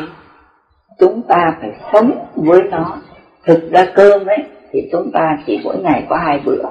Xong rồi mình làm việc khác. Chớ mà cái pháp môn này, thì chúng ta phải sống với nó. Nghĩa là như hơi thở đó. Lúc nào mình cũng thở cái không khí của tứ niệm xứ quán thân trên thân chứ không phải là chỉ học một lúc, xong rồi bỏ đấy. Ta nghĩ về cái khác. Mà phải đem hết thân tâm vào cái việc này. Nhớ nghĩ đến luôn luôn, không lúc nào quên. Như là sống với hơi thở, thì bây giờ mình sống với cái tứ niệm xứ sống quán thân trên thân lấy đây là mục đích của đời sống của mình. Đây tức chính là đề mục sống của mình. Việt Nam mình gọi là lý tưởng mà. Coi như lấy cái đây làm cái cái thể chất của mình. Sống quán thân trên thân. Thế nào là quán thân trên thân? Không phải như chúng mình cứ đọc sách. À, không phải chỉ ngồi đọc sách rồi biết là nó thế này nó thế kia thì như thế cái biết ấy nó biết trên trí thức. Cho nên là rất sách vào này là quên hết. Còn đằng này ấy, sống với nó nó là bản chất của mình. Cái trí tuệ này là bản thể của mình. Thế cho nên ở ngay cái thân mình mà mình quan sát tinh cần. Thế nào là tinh cần? Ờ, chân thường thường nó trắng tinh, nghĩa là gì? Còn chỉ có một màu trắng thôi, không pha cái khác vào. Đường trắng tinh là chỉ có đường trắng, chỉ có một cái trắng thôi. Không có bụi bặm, không có cái gì pha vào. Cái nghĩa là chỉ có một việc thôi, không có xen những các việc khác vào. Cũng vì thế cho nên chúng ta mới phải tổ chức những cái buổi Ờ, chuyên tu như thế này. Là bởi vì học cái này ấy, phải tinh chuyên có một việc thôi. Nếu mà sang các thứ khác mình không nổi phải nhất tâm đem hết tâm hồn vào việc này. Cho nên ngài các ngài đã đã gọi là sống quán thân trên thân. Sống chỉ có một việc này thôi.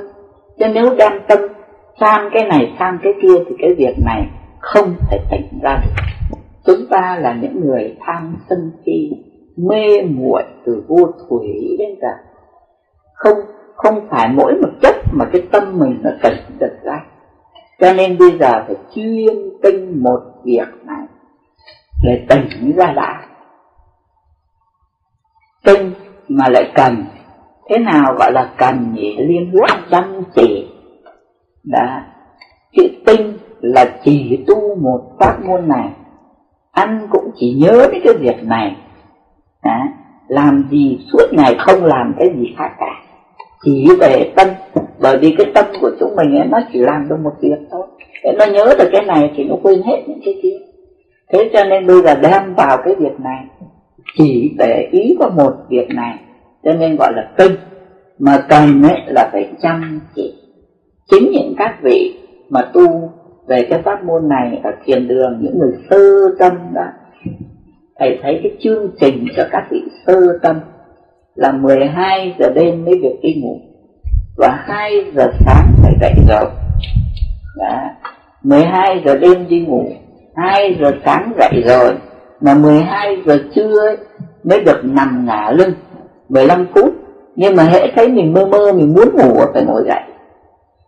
Được ngả lưng thôi mà cái này ấy, như cô thanh con biết cái gì? Đó cái cái cái đoàn thể của cô thanh. Mà người ta như thế cả mấy năm mà không có không ai chết cả. Cái đấy mà là những sư cô là những vị mà tu tu chúng mình nữa thôi. Chứ không phải là những ông thần ông thánh gì. Nhưng mà người ta chuyên tu người ta thế mới gọi là tinh cần. Thế còn chùa mình thì sao?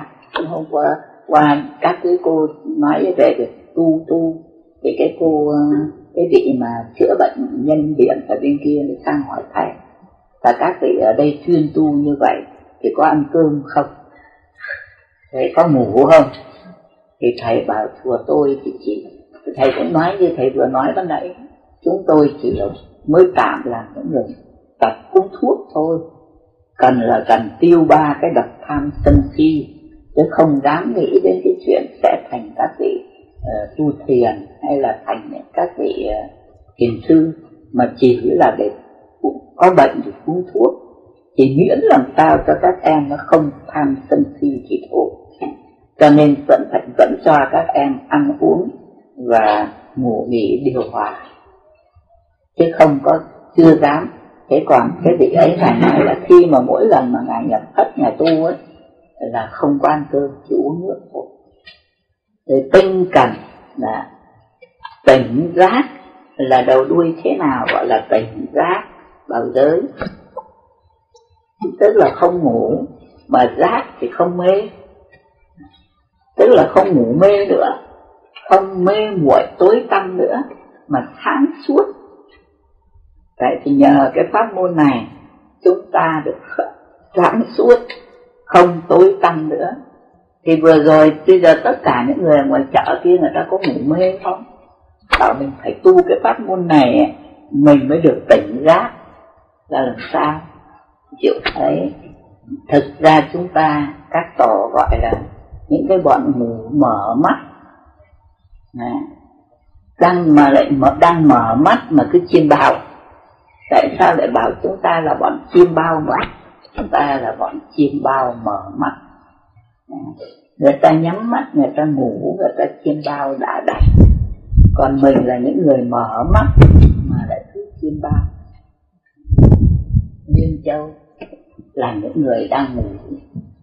Ngủ là mê rồi lại thấy ra mọi chuyện thì đó là đang chiêm bao. Chúng ta học uh, kinh lăng nghiêm thì tổ đã cũng chỉ cho chúng ta thấy là hiện tại chúng ta đang sống tôi cứ nói một cái sắc ấm tức là trong cái sáng và cái tối. Cái sáng này là ở đâu mà có? Nhà ánh sáng mặt trời. À mặt trời. Để mà không có mặt trời thì chúng ta đốt đèn lên.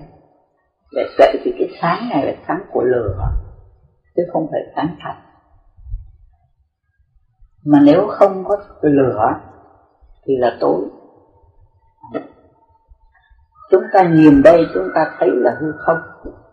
Nhưng chúng ta học lăng nghiêm thì tâm chúng ta ở đâu ngồi xuống à, cho nên cả pháp giới đây là tâm tánh của mình. Nhưng mà mình quên.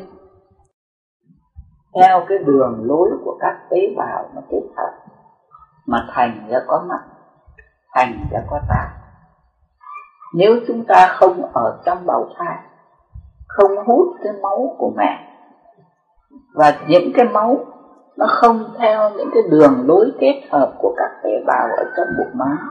Chúng ta có cái mắt này không? Không. Cái mắt này có không? À, mắt đã không có. Vậy cái mắt này nó là cái không thật rồi. Cái không có rồi. Vậy mà nó lại chiếu ra các thứ. Hình ảnh. Thì những hình ảnh ấy thật hay giả?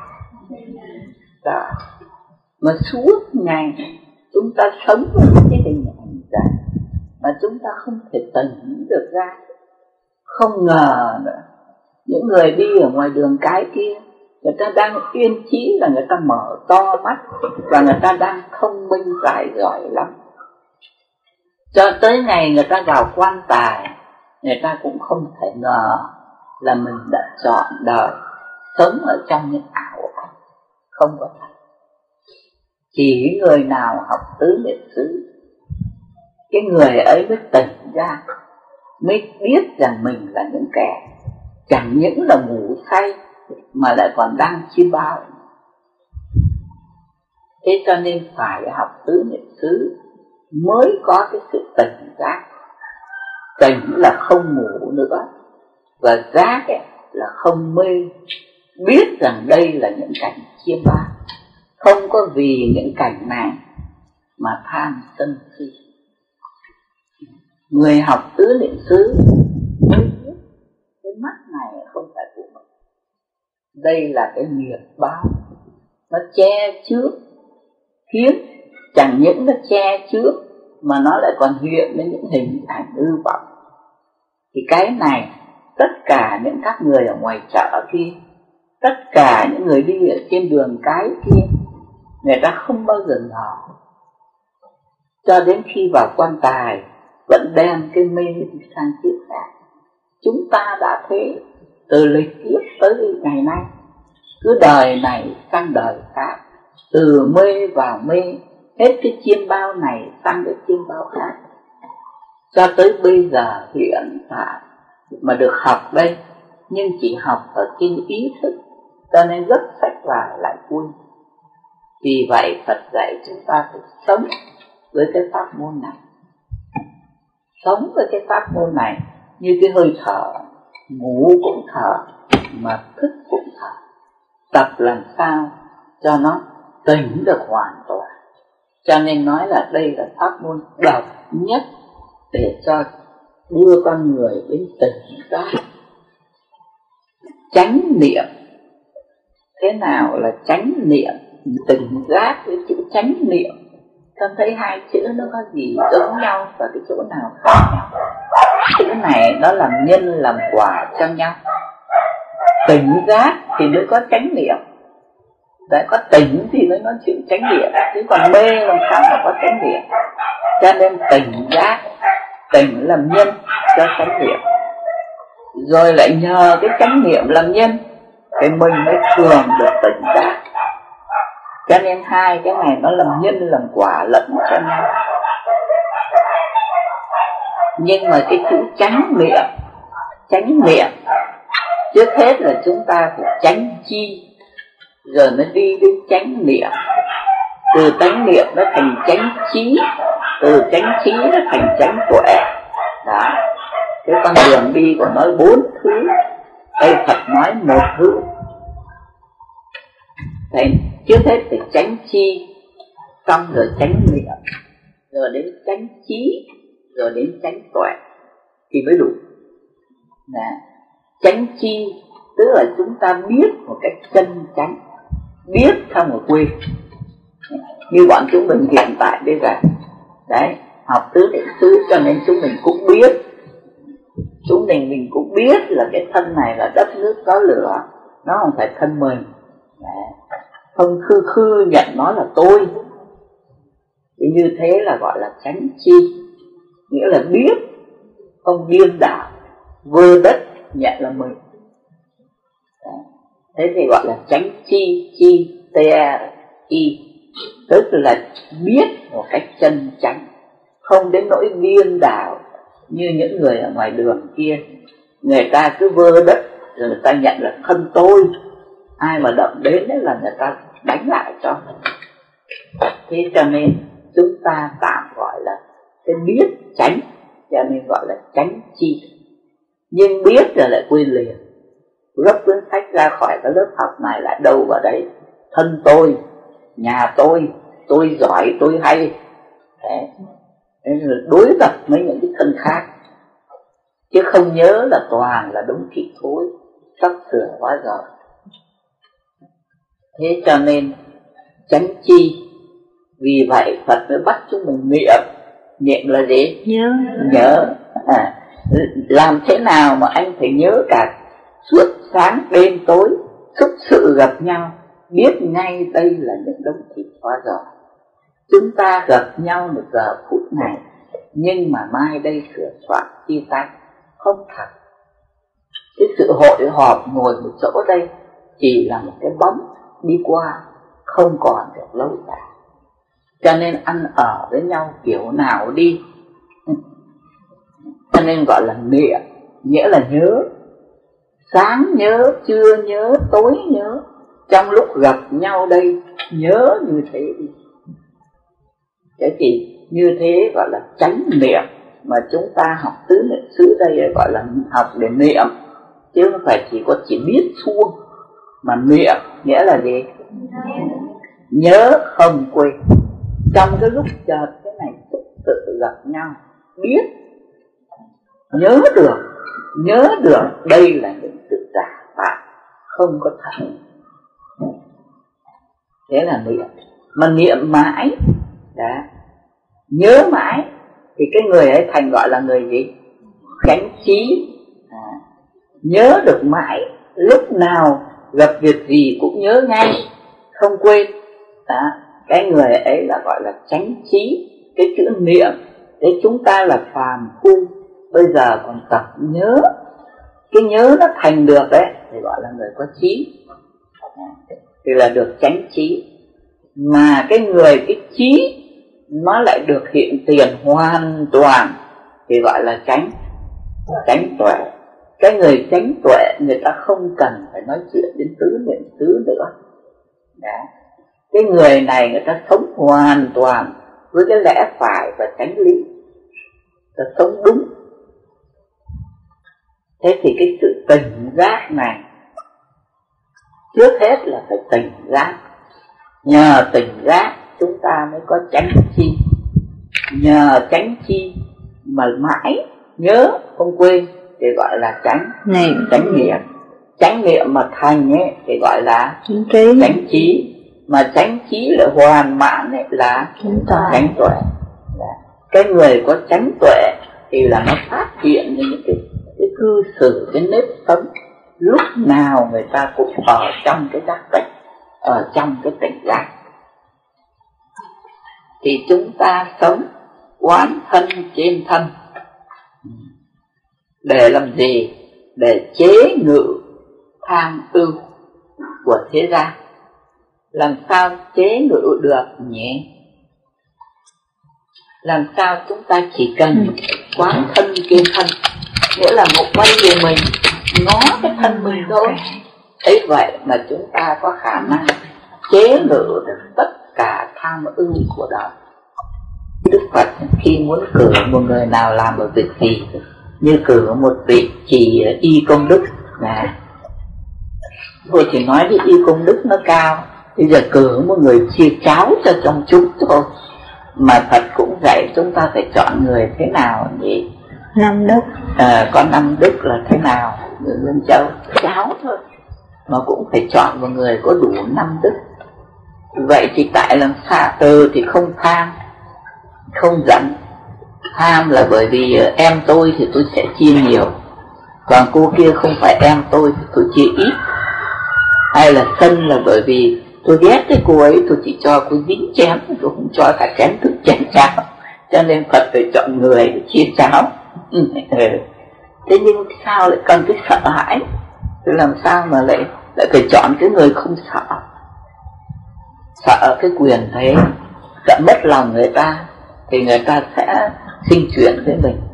Theo Phật lại lại không cho tham tham sân si thì ừ nó xấu. Còn cái sợ là cái gì mà sao lại xấu nó lỗi vào Phật liệt vào cái đắng tham sân si. Thì tham sân si nó là cái tướng của cái ngã ai. Mà cái sợ nó cũng là cái tướng của cái ngã ai.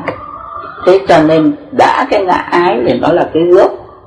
Thì hôm trong Phật thì Phật đặt bốn cái tâm sở đó là ngang, ngang nhau chúng ta chỉ biết tạo ba cái tâm sân si thôi. Còn Phật thì để cả cái sợ nó vào đấy nữa. Bốn cái Phật đặt ngang nhau sợ chắc chắn chắc bởi vì gốc của nó đều là cái tham ái. Thế bây giờ mình tu cái tứ niệm xứ mình nhổ cái tham ái đi thì mình có có giải thoát được cả bốn cái tướng kia không? Dạ có. Thế cho nên cứ nhổ cái gốc thì xong được cả cái ngọn. Hai. Sống quán thọ trên thọ. Tinh cần tịnh giác chánh niệm chế ngự tham ưu. Quán thọ trên thọ. Chỗ nào à thì con đã lấy nó thọ là hai. Chỗ nào nữa đó là thế là con mắt nó thọ. Đó là thọ ở mắt ở tai ở lưỡi còn chỗ nào nữa nó xúc. Thế rồi chỗ nào nữa? Tưởng thì nó thuộc về tâm thì nó thọ pháp rằng những cái bóng ảnh những chuyện từ năm ngoái năm kia bây giờ nó hiện lên. Thế rồi tâm con cũng khổ vui theo cái chuyện cái những cái cái bóng ảnh nó hiện lên. Cho nên gọi là thọ pháp chẳng có một cái nữa. Cái một cái gì ở bên ngoài, nó vào cơ thể mình. Nó thành một cái ấn tượng.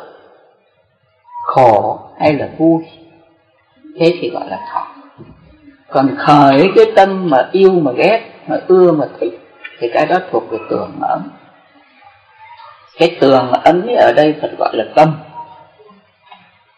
chứ mà cái cái thọ, thì chỉ có cái khổ, cái vui và không khổ, không vui thì chúng mình nói cho gọn, gọi là phi thọ. Chỉ có ba cái đó thôi. Thốt ta thọ. Vậy thì chúng ta thọ ở chỗ nào nhỉ? Chúng ta thọ ở sáu căn của chúng ta. Con mắt nó lãnh thọ, cái tai nó lãnh thọ, cái mũi, cái lưỡi, cái thân và cái ý chúng ta thọ, cái thọ nó hoạt động ở nơi sáu căn của chúng ta. Vậy thì sáu căn lại là nhân. Phải có cái duyên thế nào nó mới thành một cái thọ? Nhân duyên làm sao mà thọ thọ? Nhân là sáu căn, là cái chỗ lãnh thọ. Rồi vì duyên theo mới sáu chánh cho nên nó thành là có, cái thọ nó mới hiện hành chúng ta vẫn có cái chủng tử ở trong sáu căn, nhưng mà phải đợi duyên gặp sáu trần, nó mới hiện hành lên. Thì như là con mắt mà gặp cái sắc đẹp, thế thì thọ vui. Khi nó gặp cái cái sắc, ví dụ như đống đống rác bẩn, thì như thế nó thọ khổ, nó bực bội, đó là thọ khổ. Thế thì cái tai cũng thế, nghe tiếng khen thì vui nghe tiếng chê thì thì giận. Cho nên sáu căn, nó gặp duyên sáu trần, thì là có cái sự, cái thọ nó hiện hành. Đó là sáu căn cộng với sáu trần thành là con số 12 ừ, có trong cái thọ, nó có ba thứ thọ. Là những gì nhỉ? Khổ thọ, lạc thọ và phi thọ. Trong cái ờ, bản đồ 12 nhân duyên đó có vẽ cái phần thọ vẽ cái gì nhỉ? Tên đâm vào con mắt. Bởi vì cái cái cảnh ở bên ngoài nó qua con mắt nó cắm phật vào tâm. Cảnh bên ngoài như cái mũi tên nó cắm nó đi qua cắm qua xuyên con mắt vào trong tâm. Cho nên cho nên trong 12 nhân duyên này, vẽ cái chú đó nòng lửa rồi có cái mũi tên nó cắm vào con mắt, thì gọi vẽ cái thọ cái thọ của chúng ta nó phí thịt đến trình độ như thế. Cảnh bên ngoài cứ như là tên bóng ở tâm thế mà ở nơi chúng ta lại thọ ở cả sáu căn. Sáu căn mỗi khi gặp sáu trần thành 12 nó có ba cái thọ như thế. Thành ở nhân tất cả lên là chúng ta có 36 mũi tên nó bắn vào. Nhưng mà không phải chỉ bắn 36 lần như thế.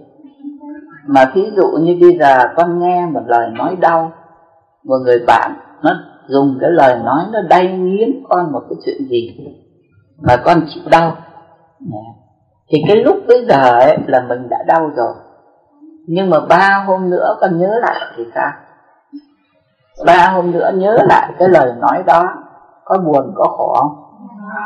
Thế cho nên mỗi lần những cái quá khứ ấy nó hiện lên, con lại bị đau thêm một lần nữa. Mà cứ mỗi lần mỗi lần là lại thọ thêm một lần nữa. Đó là nói về cái mũi tên quá khứ, mũi tên hiện tại. Nhiều khi con ngồi đây mà con tưởng bây giờ mình an tu như thế này, mai đây mình được thọ giới tỳ kheo ni, nếu mà mình tu được thì các quý sư cô sẽ thấy là mình đứng đắn không phải là con nít. Cho nên các quý sư cô thì là mình được thọ giới tỳ kheo ni.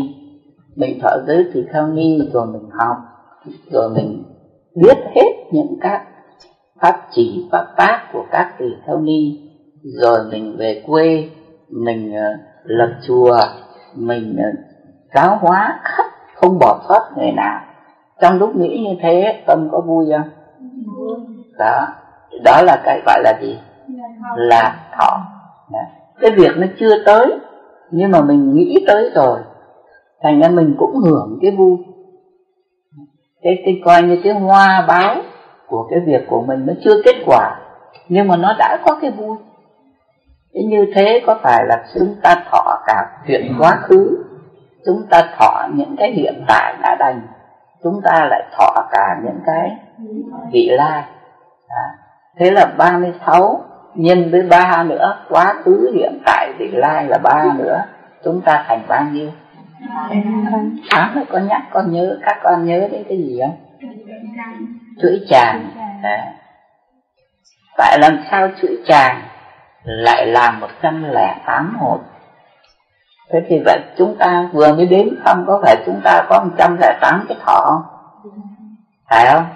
Con đếm lại xem nhưng mà nhân ấy thì nó có cái cái cái thọ cái cái thọ đấy trùng từ đấy nhưng nó chưa hiện hành được. Nó phải gặp cái gì? Nó phải gặp duyên. À, tức là sáu trần.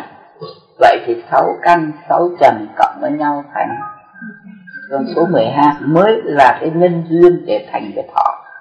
À, là cái gốc. Thế là mình có 12 thứ. Rồi rồi mỗi một cái thọ mỗi một căn nó có ba thọ.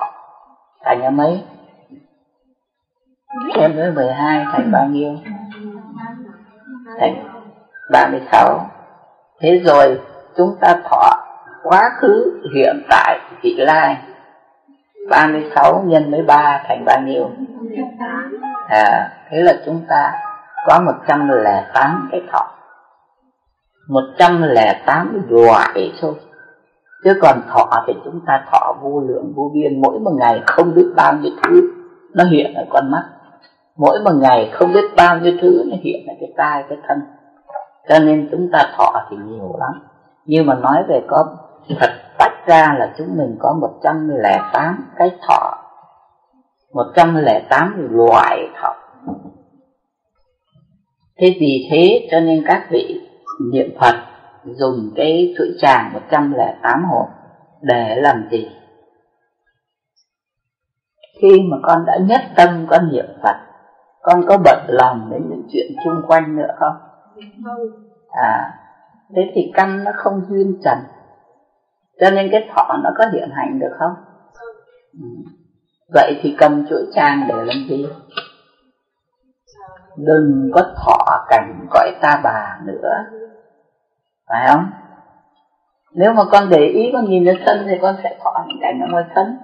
Con lắng tai, con nghe các cụ nói cái gì, thế là mình nghe những chuyện nào yêu, nào ghét, nào thương, nào giận. Còn bây giờ mình một lòng mình nam mô a di đà phật, mình có thọ những cảnh ở bên ngoài nữa không? Đó. Cho nên từ chối, không có thọ những các thứ của cõi ta bà nữa. Như vậy nhất tâm niệm phật mới đem cái tâm về cảnh phật nữa còn nếu mà con cứ bận lòng mà thọ cảnh ta ba, thì mình cứ kết duyên với cõi ta ba hoài. Bao giờ mình ra khỏi? Làm thế nào cho mình ra khỏi được cõi ta bà thì chỉ có một cách đừng thọ cảnh của họ. Ngồi ngay tại đây mà mình không thọ. Thì mình đâu có phải là người ta bà đâu. Phải không? Thế mình ngồi đây mà mình thọ cảnh của người ta, thì mình là người cõi ta bà còn mình ngồi tại đây mà mình không thọ cảnh cõi ta bà mình vẫn niệm phật như vậy là mình là người siêu vượt rồi. Thế cho nên cầm đến chuỗi trà là con người siêu vượt cái tuế trượt để tiến lên thành thánh địa. Vậy thì chỉ có các cụ được nếm cái vị ấy thanh niên có thèm khát không? Hay là thanh niên thích uế trượt à, cũng từ từ bỏ càng tu từ trẻ bao nhiêu càng quý bấy nhiêu thì cái công đức, bởi vì trẻ nó khỏe mạnh, cái gì nó cũng hay. Cho nên công đức nó tốt tươi nhiều, cũng như trồng cái cây ấy mà nó mạnh, thì nó lên trái, lên bông nhanh hơn. Đâu có phải cứ đợi móng răng như thầy mới cầm chuỗi tràng thầy trông mong rằng cả chúng, mỗi người có một chuỗi tràng để nhớ rằng mình phải siêu vượt cái uế trượt này, tiến lên thánh địa. Nhận chữ tâm, thế là quán thọ mà thế nào là quán thọ trên thọ đã hiện tiền? Cái thọ của mình nó hiện lên mà mình quan sát nó. Quan sát nó để xem nó thuộc về loại nào. Nó là loại khổ hay loại vui? Cái này chẳng quan sát cũng thấy liền. Nhưng mà phải quan sát mới thấy cái nguyên nhân của nó. Rồi lại tìm cái kết quả của nó. Mình có thấy cái nguyên nhân hư vọng thì mình mới buông xả. Mà mình có thấy cái kết quả vô ích mà tai hại của nó mình mới tận tình mình tu để siêu thoát. Cái nó đã hư vọng nó lại vô ích. Mà vô ích thì chớ nó lại còn đem cái tai hại kiếp này sang kiếp khác cho mình nữa. Nếu mình thấu đáo được cái đó mình có theo nó nữa không? À thế cho nên cần phải quán cái thọ, trên thọ, nghĩa là ngay tại hiện tại, cái thọ nó đang hiện ở thân mình, thì mình quan sát nó ngay. Nhận được nó, cái cái gốc của nó, thì khi mình thấy nó phải có nhân, nó lại phải có duyên. Thế mà nhân với duyên rời ra thì không có nữa, thì mình biết là nó là hư vọng. Đã, mình đã thấu được cái sự hư vọng, thì hẳn là mình ít bị nó đánh lừa. Cái ma lực của nó sẽ giảm đi thầy gọi nó là cái ma lực. Thế mà mình lại nhận thấy do cái khổ, cái bực bội ví dụ như mình nghe một tiếng người ta nói cái gì, khó chịu đến mình thì trong lòng mình bực. Mà khi mà mình đã bực ấy, thì mình ác cảm luôn với, chẳng những mình không ưa cái tiếng nói, mà mình ác cảm luôn cả với cái người nói nữa. Mà một khi mình đã có ác cảm, thì dù muốn dù không trong cái cách đối xử đối với cái người ấy mình cũng có một chút cái chất độc. Nó nó phải thấm vào trong lời nói hay việc làm. Thế thì cái độc đến người ta chưa thấy đâu nhưng mà cái người mà tẩm thuốc độc ở trong trong thân thể của mình ấy, người có được bình an không? Thế cho nên tai hại. Vì vậy thế còn cái đó là cái thọ khổ. Còn cái thọ vui làm sao thầy bảo thọ vui là tai hại thì nó, nó đưa mình đến cái chỗ tự mãn tự kiêu tự cho mình một cái giá trị mà chưa chắc đã thật. Bởi vì có thể mình hay cái một cái điểm này mà mình hư hỏng một trăm cái điểm khác. Nhưng mà cái người tự mãn tự thấy mình là hay người ta không có thấy được những cái vết của người ta. Thế cho nên nó hại lắm. Đó là nó cái hại mình bởi vì cái người mà đã không tự thấy cái giá trị thật sự của mình, cứ tự nâng cao mình lên, thì trong việc đời cũng như việc đạo sẽ ít kết quả, tu hành ít đến nơi đến chốn